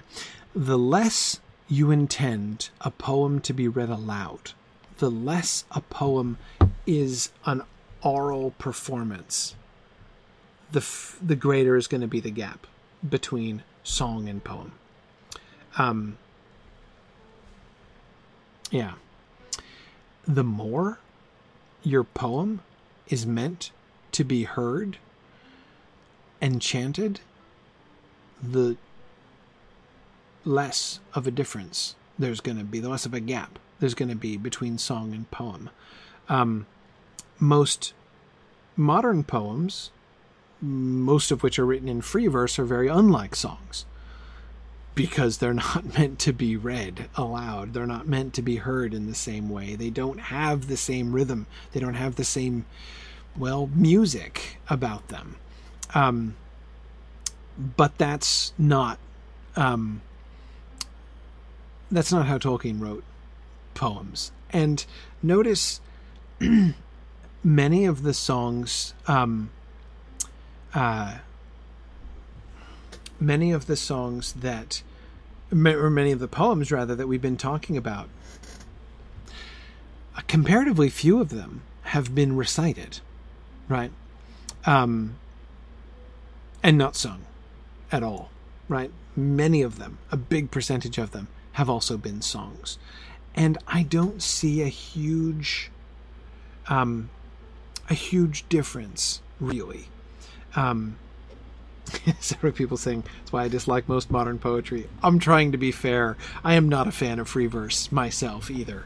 Um uh yeah, I also prefer uh poetry with a beat, as you could probably tell.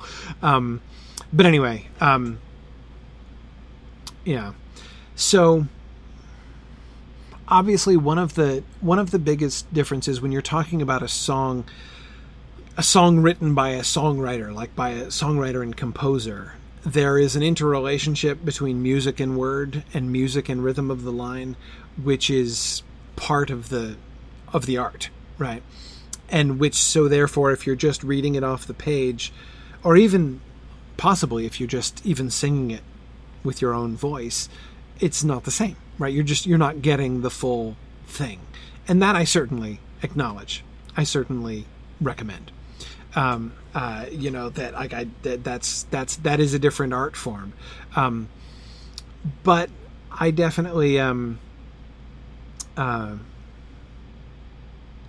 yeah um,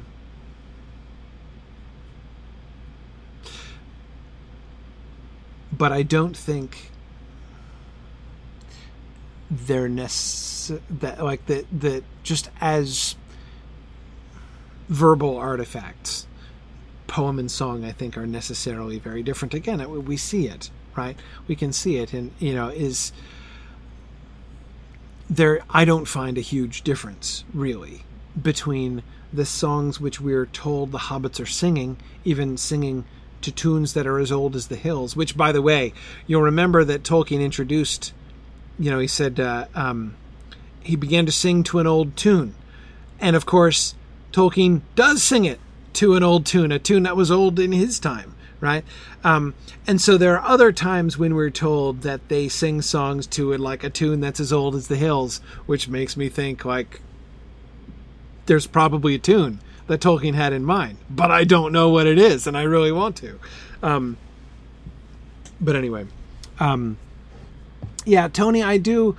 That seems like a phenomenon I've observed. Tony says, as a songwriter, generally melody comes first and the words serve the melody. Yes, as is often the case as is often observable when you try to take them. I mean, if you if you try to sit back and think through the words of many songs, even good songs that you really like, um, often they don't really stand up to sort of poetic scrutiny. Um, sometimes they do, and that to me is what separates a really really good songwriter um, uh, uh, from a, a less brilliant one. But you know, I don't know. I mean, I'm sure it works differently for different people. Steve is saying it works differently for him. Can totally see that.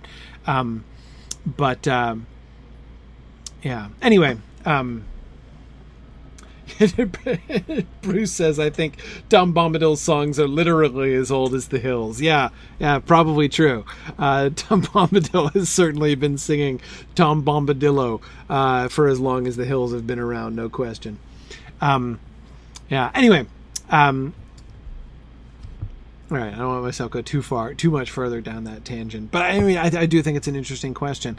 I do my the reason I wanted to address it is that I, I, I have heard that kind of thing before. I've heard uh, I used I used to I used to do this thing where in my uh, in my freshman English class, I used to let my students uh, nominate and elect a song. I'm like, so we're we're doing poetry. I'm like you guys want to talk about it? so do, do you have a favorite song whose words you think are really interesting? Let's let's do it. So I would I, I would never I wouldn't know the song at all, right? I would let them nominate. But I did a totally democratic process. They would choose a song, um, and. Uh, and you know, I, I you know bring in the lyrics and and we we we we do a poetic analysis of the song, which was often really funny.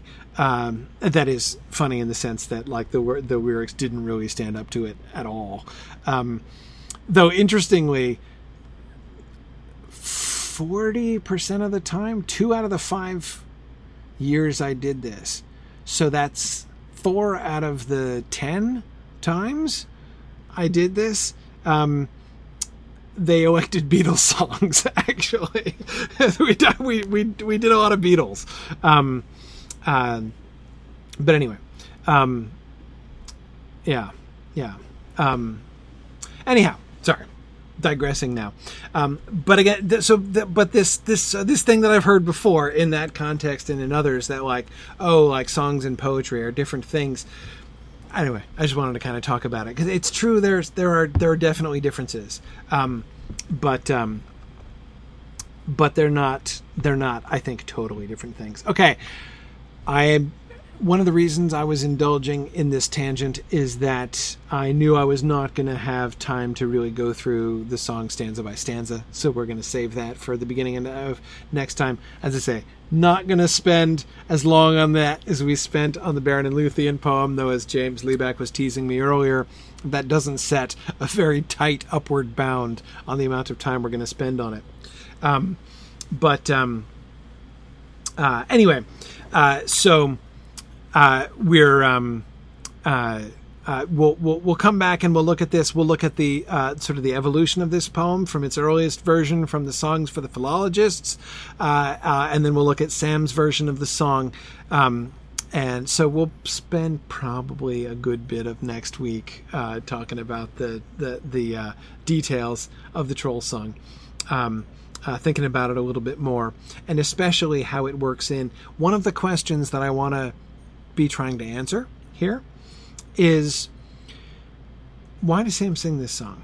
That is, or what is. Sam does have a lot stored in his head, right? What's Sam up to here?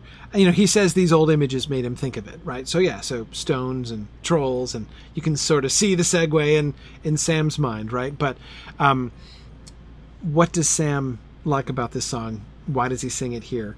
And secondly, and kind of relatedly, I think, what does Tolkien love about this song? Why is this one of his favorite songs? Which I think it's pretty clear that it is. Um, but um, yeah, okay. Um, good. Okay. All right. So let's um, it's field trip time. So I'm going to stop there. We'll come back and we'll do the troll song next time, and we'll look at the uh, uh, uh, uh Pero and Podex, as I think it's called, um, uh, and uh, we'll do our field trip. So I'm going to say goodbye to folks on Twitter. Thanks for joining me today, Twitter folks. Sorry I didn't have the song piped through to my phone. That was the one form that I didn't get it in at all. But anyway, we made it work. So thanks, Twitter folks. See you guys next week. All right. Good evening. Good evening. Not coming in okay this week? Yeah, I think so. Let, let me, awesome. Let me just double check. So yeah, you you had mentioned you were wondering why he was changing the name Tim to Jim, and yeah. it's like the only thing I could think of is the phrase Uh, sorry, John. Uh, Tom to John. Sorry. Yeah. The only thing I could think of was it immediately came to bra- uh, to my brain was the phrase "up jump John," which I think would Right. appeal to Yeah. Tolkien more than "up jump Tom." Right. Though one of the things that really surprised me is actually he takes out one of the um uh he takes out one of the alliterations in his revisions. Like he unalliterated yeah. it. Um the shank or the Yeah. shin, which is why I said that Yeah. line wrong because I love that line, the shank or the shin. I of my love Shank Machine of my own. And he changed uncle it to the leg or the shin. leg of the shin. Yeah, which I think the distinction, right? Like when you're saying the leg or the shin, it's about uh like meat versus bone, right? The leg would be the meat and the cuz it's the same part of the leg, right? The the leg is Uh, the the leg below the knee. We're getting into lamb versus mutton territory. Well, sort yes. of, right? But I, you know, with with the yes, with the leg or the shin of my father's kin, um, suggests. I, I, but anyway, I was still shocked, shocked that he took out the alliteration. Um, just did not know how to handle that. but anyway, there we are. All right. Um. Okay, so we are on Finn. We are on Crickhollow tonight. So we're going to go. So, do we have low level folks with us? Do we have anybody who is going to be especially toothsome to uh, large trolls? And Well, I think we're good in here. I think we're good. Looks like we've got level 41 as our smallest, I think. hmm So might be aggro, but we can definitely help them, and they won't be Yeah. an insta kill. Right, right. It won't be like when I tried to rock to Rohan at level fifty. Right, exactly. That did not go well. Right, or when I first visited Athelion at level like 70. Yeah, that's when I discovered roving threats back then. Right, right. Okay.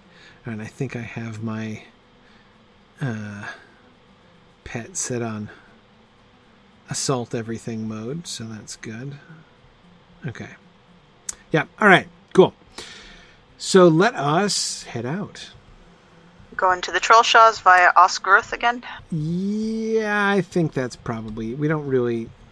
It's hard to go anywhere but Rivendell and the Trollshaws from Um, anywhere once else. we, yeah, once we see, uh, once we see the twins, I think we'll have a better stable. Thing, but it's not always accepted. Yes. And even from there, I mean, you can get to other places from there, but you can't get to there from very many places, like outside of Yeah. Rivendell. It's like it's the wilderness or something. no, right? Like, come on. What is this I'm all for authenticity, but this is ridiculous. making the wilderness inaccessible? It's crazy. Okay. Um, experiencing some Breetown lag. Okay. Ugh. All right. Um, Yep, yep. Okay, so Catriona thinks we can get there from Ost Guruth once we have the stable master. Okay. Well, maybe. Maybe so.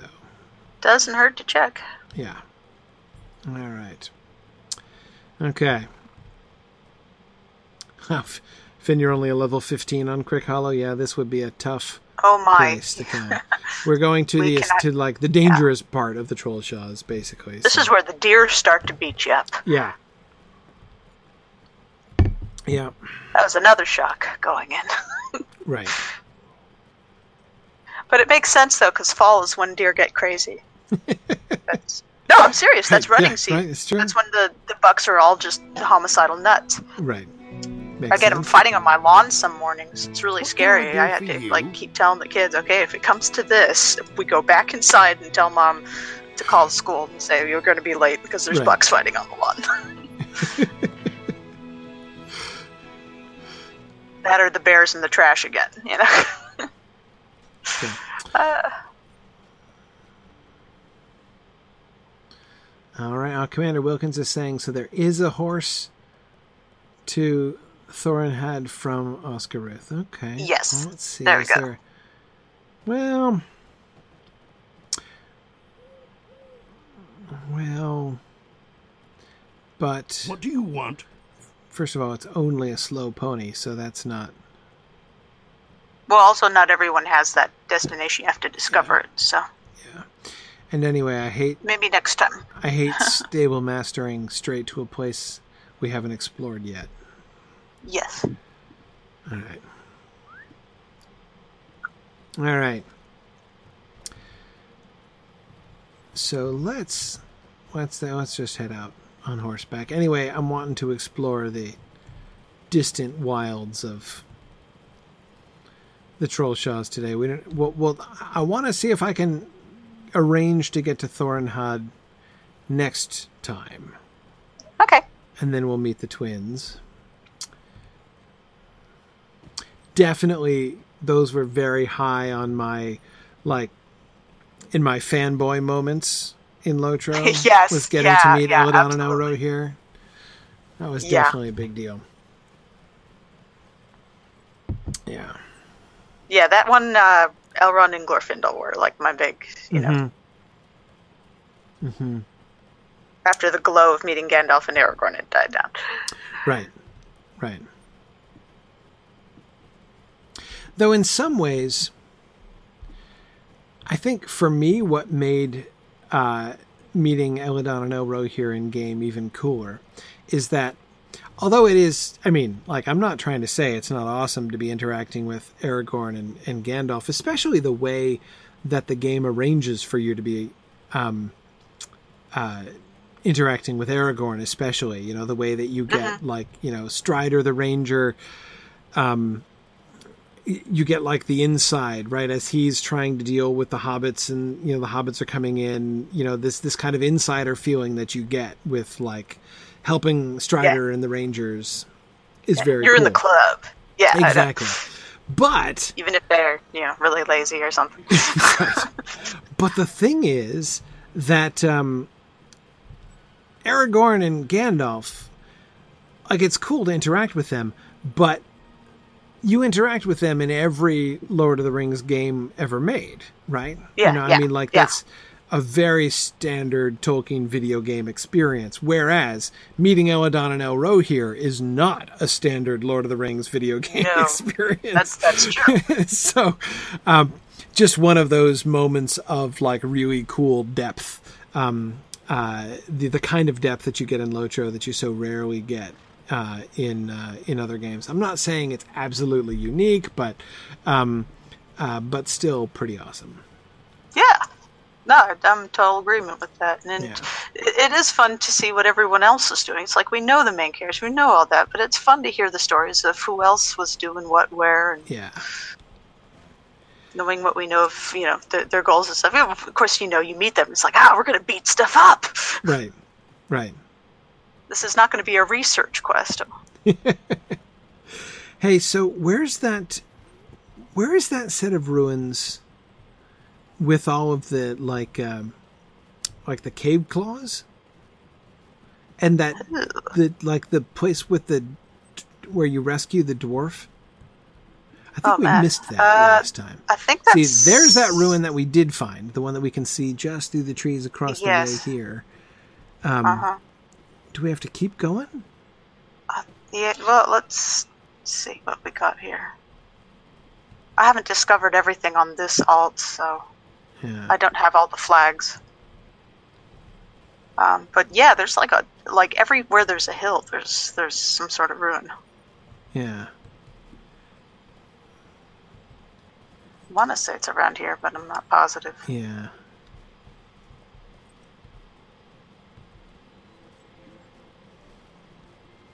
I just, you know, I, I would hate to miss a ruin. hmm Right? Yeah, I remember Zach as being just north of the road, but I, I kind of, I was surprised I was missing it the last time I was up here. Is- is Yeah, it- there's a there's a bender who's stuck up on this hill somewhere too, right? hmm. No, this Uh, is the dead end. Oh, I always dead hit this one. I always hit this one. Oh, yeah. Hmm. It's like the next one in or something. I don't know. Yeah, I think it's I think it's a little bit further to the east, right? little bit. I don't want to get Can- lost. Can I go down first. this way? We can't get too lost. Okay, yes you can, but Yeah, I just did it. You know. right. Look at me. I'm a genius. You know. Let's see. It's my superpower is getting totally lost and separated from the group. Hmm. Yeah. No, I'm in the middle of the. Tr- I'm pointed entirely in the wrong direction. That's really sad.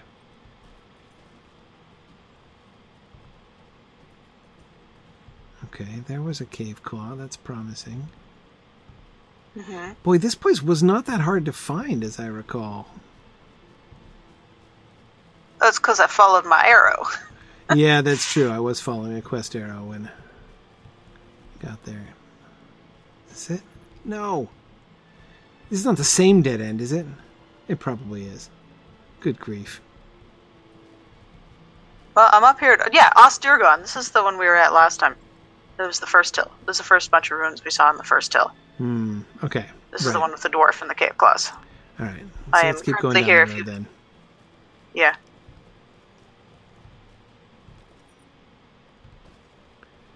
All right. Boomful's m- Uh, mocking me. So yeah, much. I think there's a there's a whole group separated from you, and they're following me. So hang on. Awesome. Yeah, I just I I found the road again, and I'm uh, Okay, I will head back to the road, I presume. This kind of looks like a road. yeah. Sorry, I'm looking. Yeah, okay, I'm going back to the road. Cause can't you like actually see it from the road, or something like that? Well, the, f- the first ruins, yes.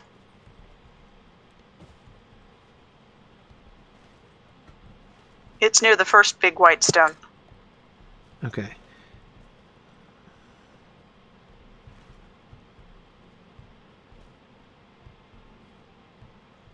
Hmm. Okay. I'm gonna keep going here. Can you follow me? I'm having trouble figuring out where you are. Uh. Who who are you on again tonight? Um, Kofi. K H O F I. Thank you. Oh Okay. man, I was way off. Okay. okay. We're, Just trying to. we're like we're like a quarter mile apart. That's that's fine. Yeah, absolutely, absolutely. Yeah. No, I, I'm I'm continuing to move down the road here. Okay. Well, I think this is the place where the trolls are. Uh, trapdoor I think or I've, just I've come up trolley to the, looking? No? I think I've I'm I'm coming up to the Yes. like the southern approach to the troll glade, Yes. which means we've missed. Well, okay, forget it. I'm abandoning Yeah. that ruin.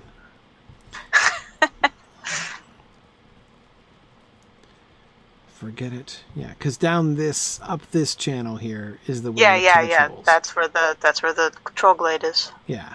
Okay, let's just go through that way. Back to where we were last week on the way to the Troll Gate, because we came down to the Troll Glade deliberately from the north last time uh, in order to follow the path of the narrative.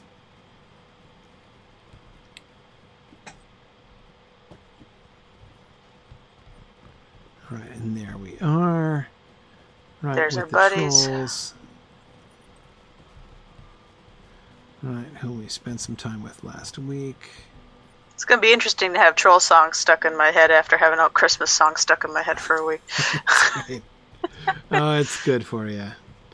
Well, yeah, but it's also this is when we hear the most like old English folk tales, when we start hearing songs like the Boar's Head or the Wren or It's true.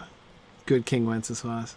Good King Wenceslas, the one that everyone knows like the first two lines and then whatever. And it, which always bothered me because it's like one of the only Christmas carols that's an actual narrative, you know?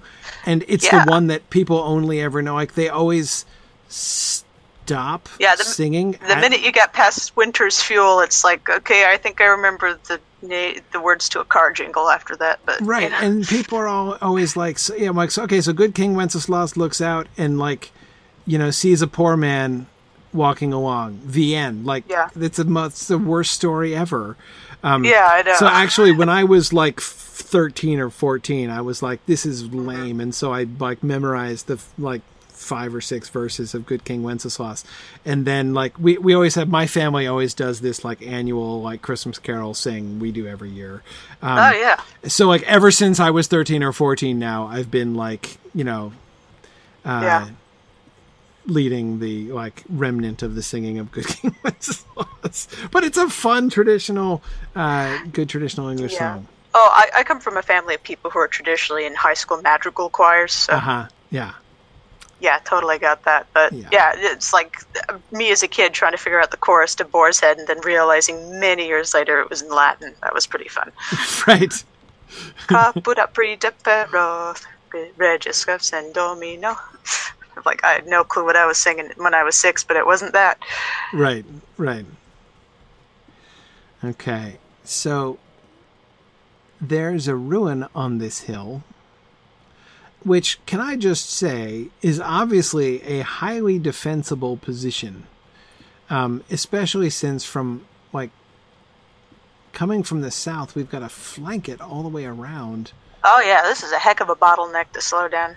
To be able to get. Not to mention forces. the giant spiders, but even ignoring the giant spiders, it is extremely difficult to get to this ruin at all. Yeah. Okay, and we have finally hit ruin, so we get paving stones. Oh yeah. Oh, look at these guys. It's like the only way to approach this, you'd have to do the Great Birnam Wood to High Dunsinane Hill kind of thing to get up here. Yeah. oh, what is this? Is so this is a little intermediate. Yes. Oh, look, there are stairs. Oh, look at this. This is nice. So this was. Oh, remember, at some point we're supposed to look at troll clothing uh, to see if they were, you know, so far we have the loincloth brigade, but I think we were supposed to look and see if another people had like vests and a hat or something. Right, right. And I was interested in these sort of bark-like things that are uh, seem to be, They look Growing like out of there. protrusions. yeah, they look like they're actually attached and growing. out of them. Camouflage. Oh, we got some violence going on here. Let's, I, I seem to be near the violence. let's just. Um. Anyway, so hang on a second. Where are we in relation? Okay, we're pointing. Does this just end in a cliff or something? I think it's steps. Yeah, there's steps. Okay, and but that's where we were just walking down around low, the lower levels. Yes. Yes. So this is just a paved path with steps. With a this gazebo. is really nice. Yeah, with a and This which is- leads to the gazebo. This is a beautiful vista. This isn't a fortress. Yeah. So it was. I mean, I, I mean, I said it was highly defensible, which obviously it is, and this is still, yes, cliff on all sides, right? So this is Rudauran, right? I almost missed the enormous. Oh, yep, yep, yep. We're, we're standing on it. crown that we're standing on there. Um, but yeah, this doesn't have any of the like. This is clearly where you hold like your summer parties, right? Not where you post your guards to look out. Yeah, no, this is this is we're in mint julep land over here. Yeah, exactly. And especially this path leading to it, right? We've got this beautifully sort of flagged, you know, flagstone path and these sweeping staircases. And the giant columns with, I guess, what, arches? Would there have been arches? They're right, they're in pairs, which suggests maybe arches, though we don't see any Yep. remnants of arch. Colonnade. Yeah. Um.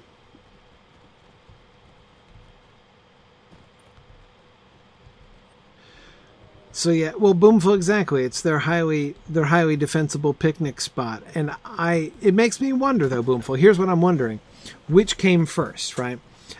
Yeah. was this chosen as a beauty spot because of the outlook um, and then of course as the civil war broke out it was then taken advantage of right as a defensive position um, or did it work the other way around you know was it a defensive position which they were like but while we're here let's you know, do something. And we've seen a couple examples of that in uh, North Downs of uh, luxury palaces that were later refitted to withstand uh, Right. guards and stuff. Right, exactly. I would tend to think that the beauty came first, especially with the Rudaurans, right? Yes, You I mean it, it is apart from yeah, it's, it's it's gorgeous up here. Ooh. Why the different Huh. stone? Wooden beam? No, that's a wooden beam there, isn't it? Or is it stone? This?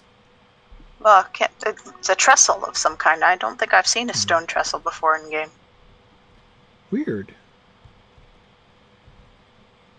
That is really weird. Yeah, it looks like wood.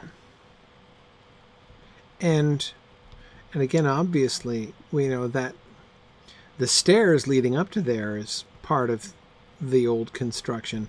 But that just like the difference in the stone there looks Yeah, it's pinkish. Oh, I was like, what is that dark spot underneath? Oh, it's the shadow of the troll who's standing on top of it. I see. Yeah, that'll do. it looks like. So, are we supposed to imagine that this is a later construction? If so, this is too. Same thing, yes. same style, same coloring of stone. Like a barracks, maybe. And see, here you can see it actually kind of spliced on, right? Mingled mm-hmm. with the older architecture. Yeah, this is meant to be some sort of armory or barracks or something military. It's newer, but it's not brand new. It's also not pretty. It's kind of boxy and awful. Boxy and awful is right. I mean, this is kind of like a very large, but still slightly wrecked shoebox. Function, not form. Yeah. And here we are again overlooking that path we are looking due south, right in the direction we came. So that's the cleft we came through from the Trolls Glade, I think. So this might be a watchtower then. Yeah. So what did they make like a guard room up here? Yeah, guard room, training room. And notice these windows over here are really narrow. You could fire bows through here and not get hit. Wait, which ones? And some of these, some of these, like this, this window over Oh, here. right, there's a yeah. bigger gap here, but Right. this is definitely meant for one person to stand and stand a chance and not getting hurt. Are these walls ruined or just shoddy? I, I think wonder. both, but yeah, you can see there's broken columns here, so Yeah. Might have been a rush job. Or something put together with broken pieces? I don't know. We don't know how it fell. It Yeah. might have fallen before it fell into disuse. Right. Might have burned down, fallen over, and then sank into the swamp. Um, Or it might have just been badly done in the first place because it was rushed.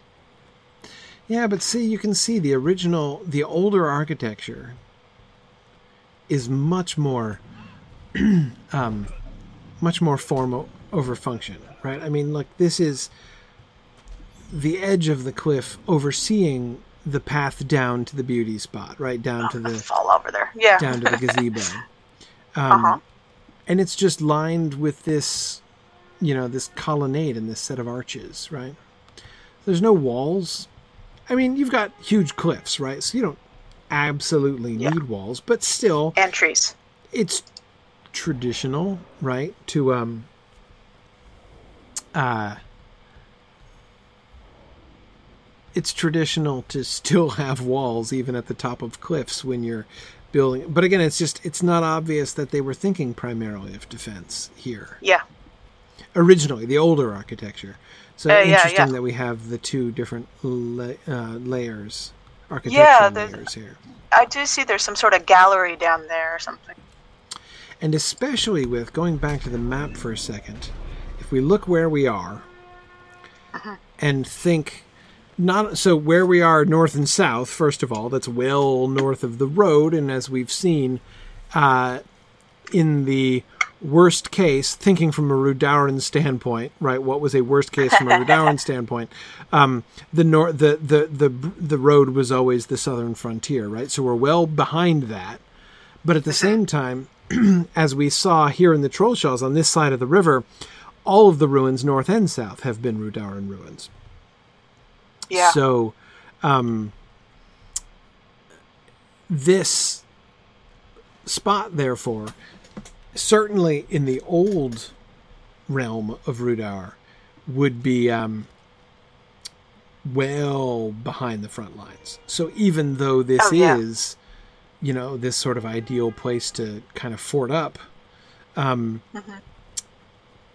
it doesn't sound gonna. Let's continue. Given its pro- proximity to the mountains, this might be the summer place. This is, might be Well- the place you go in the summer to escape the heat. That's just what I'm thinking. I mean, it looks, it reminds me, and I don't mean this by architectural style exactly, but it kind of reminds me of Annúminas a little bit in the sense of not, even though being on defensible country, it's not, it doesn't have that sense of being primarily defensible. For okay, defense. Oh, look, a stable. look at that. Yep. It's Thornio. Yep. She's Well, going to tell us not to, to go into the necropolis. Right. Which we should totally do. Yeah, we Um, totally should go into the necropolis. Hmm. Necropolis or further north? Ah, let's go to the necropolis. We're right here. Yeah, we're, we were here already, so. Hang on a second. Wait, though. I'm going the wrong way. Wait, uh, did we go in the right way? I thought it was. It's oh, it's up around the corner and Yeah, yeah, yeah. which way? Turn it. Past the spiders, I think.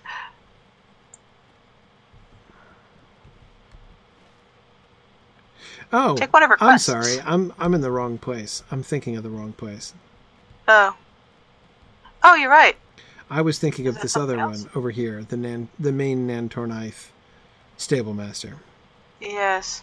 Oh yeah, no, this isn't this isn't Thorenhad. This is uh Yeah, that's what I was thinking one of. person. Okay, yes. Right. yes. Okay. Now I'm remembering who Okay. this is. Okay, so yeah, so let's go north. Let's continue going north into more and more dangerous uh The woven veils. the woven veils. So called just because they're overrun with giant spiders. Presumably. Spider spider webs, yes. Right. Okay. Yeah, and the giant spider thing, I mean, from the, um, you know, from the Shire on, we get this sort of understandable overuse of giant spiders in Yeah. Lotro. Yeah. Uh, you know, it's like there's no two ways about it. I mean, it's overuse, right? There just cannot be this many uh, giant spiders. in real life. Unguitari. Yeah. yeah but again they are like legitimately you know tolkienian monsters so um yeah. hang on but there's a statue down here so we have to Yes, there can we, is. do Oh, we have big to cliff. leap That's, I, we don't have to. Do we get to? Will we survive? Is there another way to get there? Very dangerous. you oh go i first. see now but we can see from here. That's the headless top of gazebo statue. Oh, yep, yep, yep, with the Rudauran symbol at the bottom. which we normally don't get to see this close See, they're normally hard to see. Yeah, of course, that's kind of fun. we would be seeing him from behind it looks like. Or does it? I wish we could zoom in a little bit closer there That's that's headless gazebo man again. I don't know. yeah um and we've been seeing headless statues on top of gazebos ever since the north downs right Oh yeah. yeah so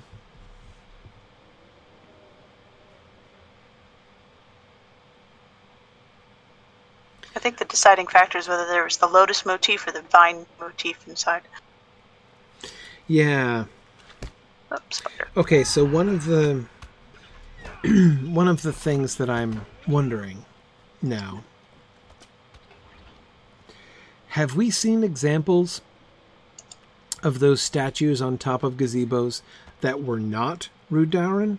We have, haven't we? Oh, I think It's so. like an It was supposed- Arnorian thing, not It's yeah, it, yeah. yeah. Okay. It was a good depiction. I think it was a good depiction of a king. All right. Didn't we say it was like the good PR king statue? Oh, like the one that we saw. Well, there's some big Yeah. ruins across the way, so let's see if we can circle around. Oh yeah, yeah, yeah. Uh, horses. Gosh, I don't even remember. going through. I don't remember here. that view. I don't remember that view, but I do remember Oh, running in here by accident and being like, ah, dead things. Okay, another cliff. Yeah, okay, so I obviously went in here by a different route. Yeah, I don't remember. And it's funny because I definitely did a I did a completionist troll shaws with one of my alts on Landroval, Yeah. but I don't remember spending much time here in the Woven Dales. Me neither. it was kind of one of those, let's do what I have to and then get out and not spend time exploring. Oh, here we go, here we go. Aha. Aha. Now Hey! we've got a curtain wall with a gate. Uh-huh. Now this is a defensive fortification. Where are we? Okay. We're on the this so this is the west gate Yes. of this valley and so presumably prior to the days when gigantic spiders took up their residence here Uh-huh. this was like a pass through the hills that approached this place from this direction. So I'm expecting like a city behind Yeah. here, probably. Again, especially, I mean, this is nestled up in the mountains, way behind anything, even when there were enemy lines, way behind enemy lines. So we are, we are like near the inner circles of the Rudauran homeland. Obviously, Rudauran. So, and yes, so here we get the not necessarily Westgate is the best gate. Westgate. Oh, who's is this? A is this a boss spider? Yeah, it is a trapdoor spider. Oh, oh, that's what made me cry. I froze for a minute there. I think there was too much going on there. Okay. Oh boy. What is in that enormous cocoon? Is there like a horse in there or Uh, something? It's bigger than a horse. Yeah, exactly. I can't. Wow. Okay. Um, Best not to know, perhaps. Might be one of these big f- fire worms that are cold worms or something. Oh yeah, yeah, the worms. Maybe so. Maybe so. Yeah, this is reminding me of um like the ruined city in uh you know the uh, the Cardalani city down in the Harlow Yeah, yeah. um, in the sense of just being this kind of maze of, but without feeling like a real concentric uh, um, defense. But okay, we're inside. No, we've faced. Wait, we've come out west. Yeah, now we're- Yeah, but now we can go see the gazebo. right because now we can descend to the lower level here. Uh huh. Okay, oh, back to the woven veils. Whoa. Just hit a tree. Okay. Alright, I keep seeing things that I think are interesting things, and then they're just spider webs. I thought it was Oh. mist. Yeah, Beldernick is thinking maybe uh, uh, it could be a troll in those giant webs. Yeah, yeah. Maybe so. Okay. I'm not sure they'd get here's- much out of it. Can you get blood from a stone? Yeah, That's the That's question. right. yes. Uh, the spiders have apparently tested that uh, empirically. Okay, yep. It's a classic artichoke gazebo with headless statue on top. What is with the weird purple egg sac here? I've never seen a purple egg sac. It's very purple. The, the eggs are bright purple. That does look weird. It's like Frankenberry spider eggs. Yeah. Weird. Okay, let's try to. I think if we continue this way, we can go up. Uh-huh. Yes, I think so. There's a Uh-huh. wall up there. Maybe one of the ones that we were just seeing from the other side.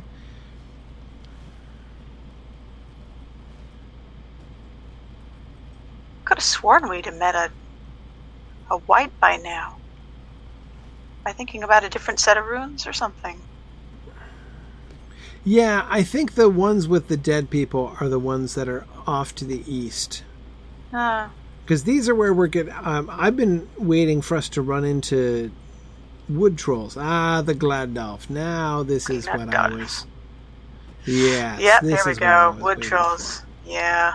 The wood trolls. These are tough guys if I recall. They are, yes. Now these guys I fought all the time. I spent plenty of time in the Guadalf doing quests. I, I kept trying to get the exploration deed out here and getting my butt kicked. Yeah.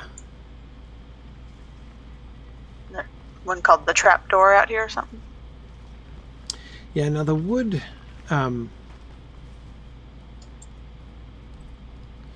the wood trolls I mean I think we've talked about them before. I mean, it's an interesting kind of taking up of the idea that is raised by Treebeard ultimately in the book, right? About Yes. trolls and ents and you know how these are like the you know, kind of and this is our speaking of cousins events right we've got a we've Yeah. got animated But it also takes on an elemental aspect. Like there can be trolls for for stone as well as for wood as well as for ice. right right yeah and i don't know i mean the fact is we don't really know much about trolls Hmm. but now do we have any more ruins down here um, there's that cave right that you have to go Yes. to that absolutely infuriating cave that you have to go to at the Yes. beginning of volume 3 Yes. which i think is what's up this direction Uh oh, you mean the epic quest? No, that's near closer to the Bruinen fort, I believe. Mm, no, there's one way up here. I definitely Yeah. remember having to go up through the Gladolf in order to get there. Oh.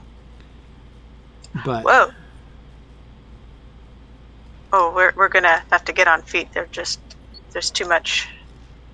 oh, are we getting? kinda- are we, Yeah, we're getting mobbed. okay. Kinda do it, Cotton.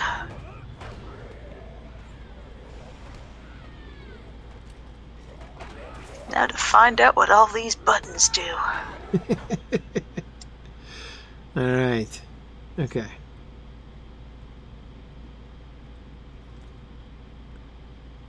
Okay. Um. Yeah, Pontine, I am sure that the cave for Volume 3 is up here somewhere. I don't need to necessarily find it because I'm not sure we could even go in without the quest. But, uh, That's the quest, yeah. but I was pretty sure up in the dim northern regions of the Gladalf up here is where you find that one. Because those quests are memorable because hideously infuriating. there at the beginning. I don't remember any of these little bodies of water here. Well, yeah, they, and they've got this that mist clinging to them, which I think is meant to convey like the corruption Yep. of the whole region, right? Oh, yeah, it gets dark under here. That's where we start to see some. Yeah, trying to get down to the water here. Yeah, yeah. Up tree. Yeah. I don't even have my. Sorry, I gotta summon my cat here. Who can help out with giant trees and stuff. Nothing like a lynx leaping out of ambush on a tree. yeah, I really like this. So, we don't. We're not seeing something like the red water, right? Yeah. nor do we see any evidence of actual like elemental corruption like the um Uh, like bog- the uh Yeah, we got some bog lurkers, but okay, that's bog it. lurkers yeah um and what was their adjective? Oh there's just peat creeper. It doesn't say. Okay they don't get a proper adjective. Um For all that we know, they, we just annoyed them. yeah. Um yeah so the, there's not the same sense but isn't there um, um vague memories now from the uh my qu- but yeah twisted wood troll there's definitely a sense of corruption in through here yeah, there's a dark archway up there indicating there's going to be even darker stuff. yeah wait archway Yeah, up the up the hill up here. There's this. It sort of goes into it goes on almost underground or into a, some sort of cove. hmm i missed that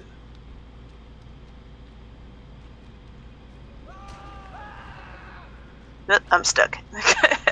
so you were rooted yes.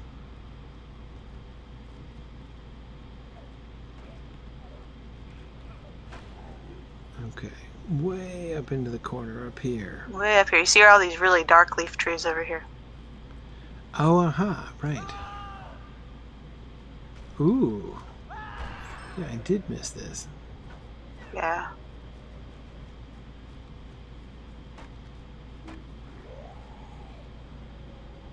I don't know how deep you can get into this, but I have I ever been here before?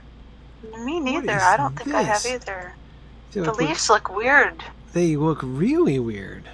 I feel like I'm going to emerge from this tunnel into fairyland here. What? Or it's fungus. It's like trees got rust or something. It looks like when trees get rust, you get these little weird sort of And tumor that's it? balls. It's a dead them. end? It's just it, a dead end. Oh, I feel so ripped off.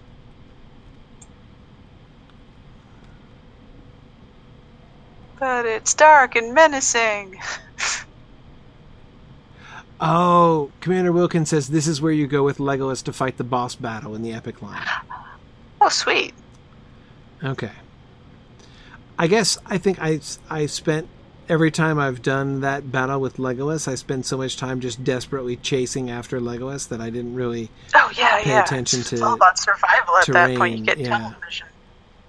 Right, okay, so that's where the troll and the Nazgul are, right. Okay. Okay, okay. Okay, so it's an area Good designed know. to serve the epic quest line. Got it. All right. Gotcha. Okay, yeah, so this is It So- was sunny then. That's why I don't recognize it. Right. So up here in the Gladelf, what we're getting is the like the general corruption of nature thing. But it's interesting to me that we're seeing that so we don't get many fortifications. We saw those two ruins, right? One of which was in this brilliant defensive position, uh, and this other of which was set up in the midst of this, uh, you know, uh, like mountain valley with steep passes and things. The latter one does have fortifications, but we seem to be in like a population center, and even in this vacation spot, as we were seeing uh, for the Rudaurans. Um, but there's this sense, and again, I love the the the way that they do this in Lotro, which is a very sort of Tolkienian thing, right? Is this sense of this sense of fall, this sense of loss, right? That um, I think we can get a glimpse from the region. I just think of how beautiful this area must have been, right? With these pools and the forests and the mountains and the gigantic trees, um, before whatever happened here happened, right? Before it went bad. Uh, There, in- there's still a little sense of beauty, and there we're getting an interesting sunrise over there. Yeah, I mean, it's there certainly is still a rugged attractiveness to the place. It's not like warped and hideous like Garth Agarwen. Um, We don't get those weird green clouds. yeah, exactly.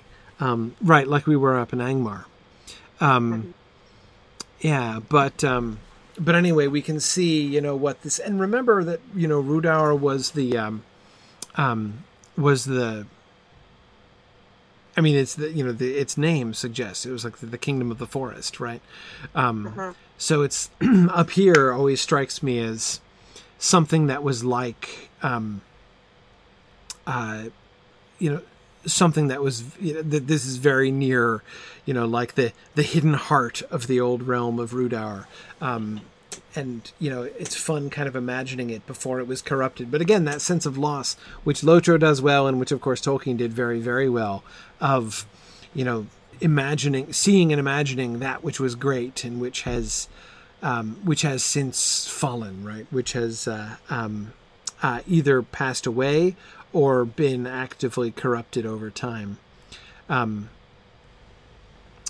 uh, Yeah. So yeah, this is like uh, this is so this area is what like uh, like the Ithilien of Rudaur, right? yeah. Yeah, yeah, cool. Uh, neat. Okay, so actually, even like the scarcity of ruins in this particular area is kind of fun, actually, suggesting that you know even the Rudaurans at the height of their power still didn't just fill this with fortresses, right? They this was Yeah. still just natural. Um, you know, this is the the Great Forest. Very cool. But also interesting to see this much corruption on Elrond's back door. Yeah, yeah, yeah. Or right around. I I mean, say, just yeah. exactly, and just as we can see, even with the, uh, um, you know, the Ettenmoors and everything right nearby, Um, yeah, yeah. There's a lot of very dangerous terrain right around Elrond, and as you say, even not not, not just danger in the sense of, um, you know, dangerous things living there, but um, um, but corruption. Evil things might not enter his valley, but evil things are definitely, you know, having their way in the areas roundabout, as we can see here in the game. Cool. Yep. All right. Well, I should probably we should probably go. It's getting late. Yeah, it's getting Um, late. But uh, thanks everybody for joining us uh, here, exploring the deepest depths of uh, uh, North uh, Trollshaws, which I don't even remember, uh, or didn't even remember from my much earlier explorations. Um, next week we will meet Elladan and Elrohir and uh, think about that. So. Thanks everybody for joining us, and we'll see you guys next week for more Troll Song and more Trollshaws afterwards. So, thanks everybody. Good night. Good night, everyone. Thanks for joining me on this epic exploration of The Lord of the Rings and of Standing Stone's video adaptation of Tolkien's story. If you are having even half the fun I'm having on this journey, I hope you will consider supporting the project by donating at signumuniversity.org/fund.